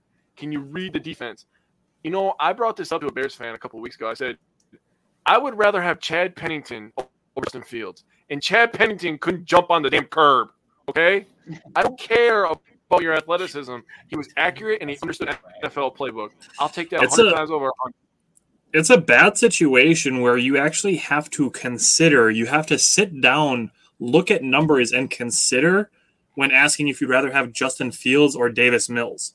It's not just an easy answer to be like, oh, I'd rather have Justin Fields 100%. It's not even an easy answer. Luke Getsy Yeah. probably cries himself to sleep at night knowing left Aaron Rodgers. Bro, you know his ass is lying too. He said, "Oh, I'm so proud of how far he's grown." You uh. fucking liar, dude. You have to say that because you're on TV and a microphone's in your face, you bastard. yeah. As far as eh, as far as Velus Jones is concerned, I've seen him get a lot of hate. I do actually like Velus Jones, the player. I just don't like that he was drafted so high. They could have waited probably Yeah. two or three more rounds to draft Velus Jones, but I do like the player himself. Um, oh, seeing Bears fans comparing to Deebo Samuel already. I've seen that. Oh yeah, Oh that's my my favorite. Yikes! Too soon. Too soon. So I'm going to transition. This is kind of this is kind of goes on to a couple of things we've talked about, especially with the defense. Um, one is asking the question of will the Packers be a top five defense? Now, a lot of the things don't get lost in in the context of this. So we aren't we aren't sitting back and saying the Packers will be, the Packers will be, the Packers are gonna, the Packers are doing. Like we're all saying if this happens, then they will be a top five defense. Jake was perfect with his third down and red zone. Uh, Simon mentioned the the points per hundred yards, those types of things. If they improve in those areas, if Quay Walker is what they drafted him to be, if Darnell Savage takes a step forward, if the defense is healthy, then they will be a top five. We are not already inserting them into the top five. But if all of these factors, all of these conditions are met, I think the potential exists for the Packers to be top five, even top three on defense. When you consider the fact that they might have the best secondary in the NFL, they have a stable of good linebackers and an improved defensive line. Now, if all of these things come together, they can contribute to a top five defense. So that's that's the thing. Like I like at the beginning of the show, when I said when we do our recaps and our previews, we're going to talk about even if the Packers are an underdog in a game, we're going to talk about this is how they can win, not this is why they're going to win. We will have some games like that where the confidence will be higher, whether they're playing a less experienced opponent or an opponent who's just yeah, like a, a team that's looking to improve or you know they're just looking to take steps forward and the, you know the Packers are heavy favorites. That's you know that's when we can have a, a conversation of the Packers are going to win. Here's why. But we'll get into a lot of games where the games are more evenly matched, and we'll be talking about the Packers can win. Here's how. It's going to be talking a lot about if these conditions are met, then the Packers are going to win. We're not just going to say the Packers are this. The Packers are this. They're going to be this. It's going to be more if, then. So that's my first one is asking about the Packers top five defense. My second thing is I it makes me laugh every time I see this when people say that Rodgers is aging, washed up, or declining. The dude's won MVP twice in a row. Like where where is the decline here? Um, Where where is he washed up? People compare him to Brady every fucking day, but the fact that Brady is seven years older never comes up when people talk about Rodgers being old. that's where I feel like it's just trolling. Like, You there's did- you- no It's cherry way. picking. You're cherry picking when and where to compare them. So Brady's, oh my god, Brady's so great. He's number one. Rodgers is aging and washed up. Rodgers is seven years younger. Yeah. I, I it, it blows my mind that people like can compare it in this, but not in this, with the same players. It, it, it baffles me. Yeah, well, Floor, nothing about Rodgers. Yeah. MVP. Floor would definitely take a step back, but I don't. I don't think Who he'd be wouldn't? Right. That's Aaron Rodgers. Well, look at It's all the not like wide Packers fans are saying that LaFleur is the second coming of Joel Lombardi or Oh yeah, uh, no. of uh, Vince. Vince Lombardi. Yeah, I was talking By the about way, son. I'm gonna I'm gonna make a comment. Tyler said we're not gonna say the Packers are. Well, there'll be one day this year that we will say they are, and it's gonna say when, when they are the champs. February 13th, 2023, baby. That's when we get to say what the Packers are and what they aren't. Because it's And that's, and that's when we'll say it. it's happening this year, man. It's got to happen. Rodgers got to get number two. I should have put that on my list. I was to talk about Rodgers' second Super Bowl, but I don't want to get all messy and Yeah, talk about all the gonna get, failures. like crazy into it. Like the reason I want it so bad for him is because after that, like there's no more conversation. He's number two and Tom Brady's number one, and that's it. Mhm. Yep. in my in my mind. I mean, there'll always be a conversation for Peyton Manning or Joe Montana or whatever. But when you look Right. at it, like I can, you already like you look at Aaron Rodgers. Yeah, there's some studs coming up, but they got to do it for a lot longer. But Aaron Rodgers is the most talented quarterback to ever play the game with this longevity. That's the thing. Like that's always the the separation that I make. Is yeah, that's the exact separation that I always make. That Brady's a more accomplished player, but if you're talking strictly like, say you're gonna go play a a a pickup football game, like I would take Aaron Rodgers on my team over Tom Brady because I believe he's a better football player than Tom Brady. Tom Brady is a winner. There's no doubt, and he's the most accomplished player. But there's a reason that Aaron Rodgers has more MVPs than Tom Brady does. It's funny that people. It's funny because they're actually pretty, seems to be pretty good friends. So, but people just like always. They think they're like they're like mortal enemies or something. Yeah, like, Right? People, people always paint Rodgers as Bitter. in a, negative, in a negative light too, and I mean, I, I kind of understand a little bit, but I feel like people just get brainwashed by what the media says and how the Mhm. media views him and stuff too, and they they don't look at anything outside of that.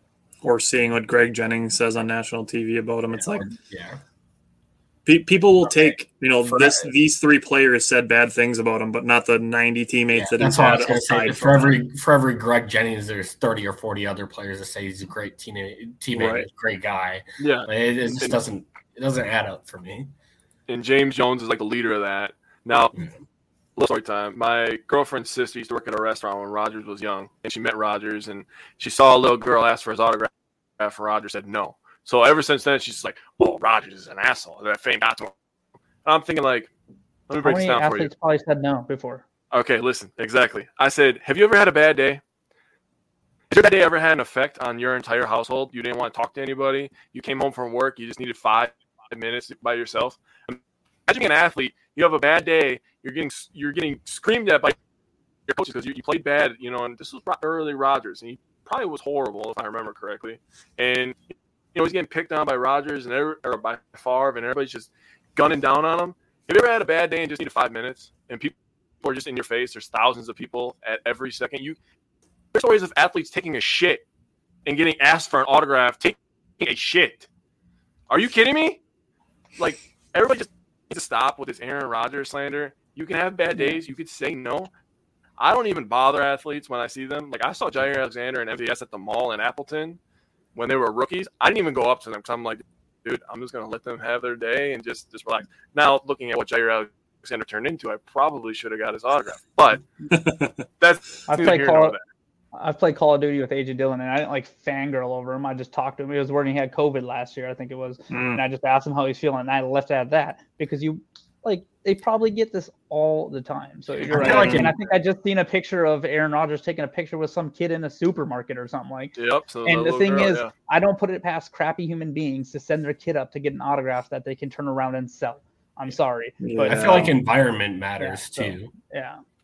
I Like, agree. So, and and if he's told by his agency and stuff like, hey, are you don't know what contracts he has with different people for signatures, you don't know what endorsements he has for that, you don't know how much Panini is paying him for his his you know his autograph, you don't know how much Mhm. all of this, so you don't know all that goes into it. Maybe he doesn't want to say no, but he has to, and the best way he's gone about it is just saying no, I'm sorry, and then he walks. You don't know all those intimate details.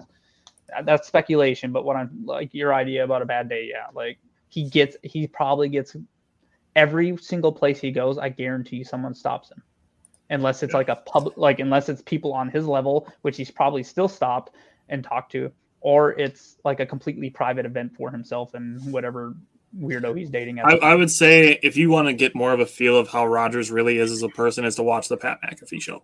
Honestly, Yep, I love it. I can't that's wait where for you, it to that's where you get more of a feel of of where he is as an actual person. That's where he can actually be himself. He's not, you know, he's not representing anything when he's on or just show. or just go watch the OTA highlights every day or train train camp. You see him just shooting the crap with his players and teaching people, and you see him like giving hand directions. Like he's a down to earth, like he like like he's a playful dude. They all mess around together and play, and like. But I get what you're saying, Tyler. Yeah, like, got started this doing this guy- because of Rodgers.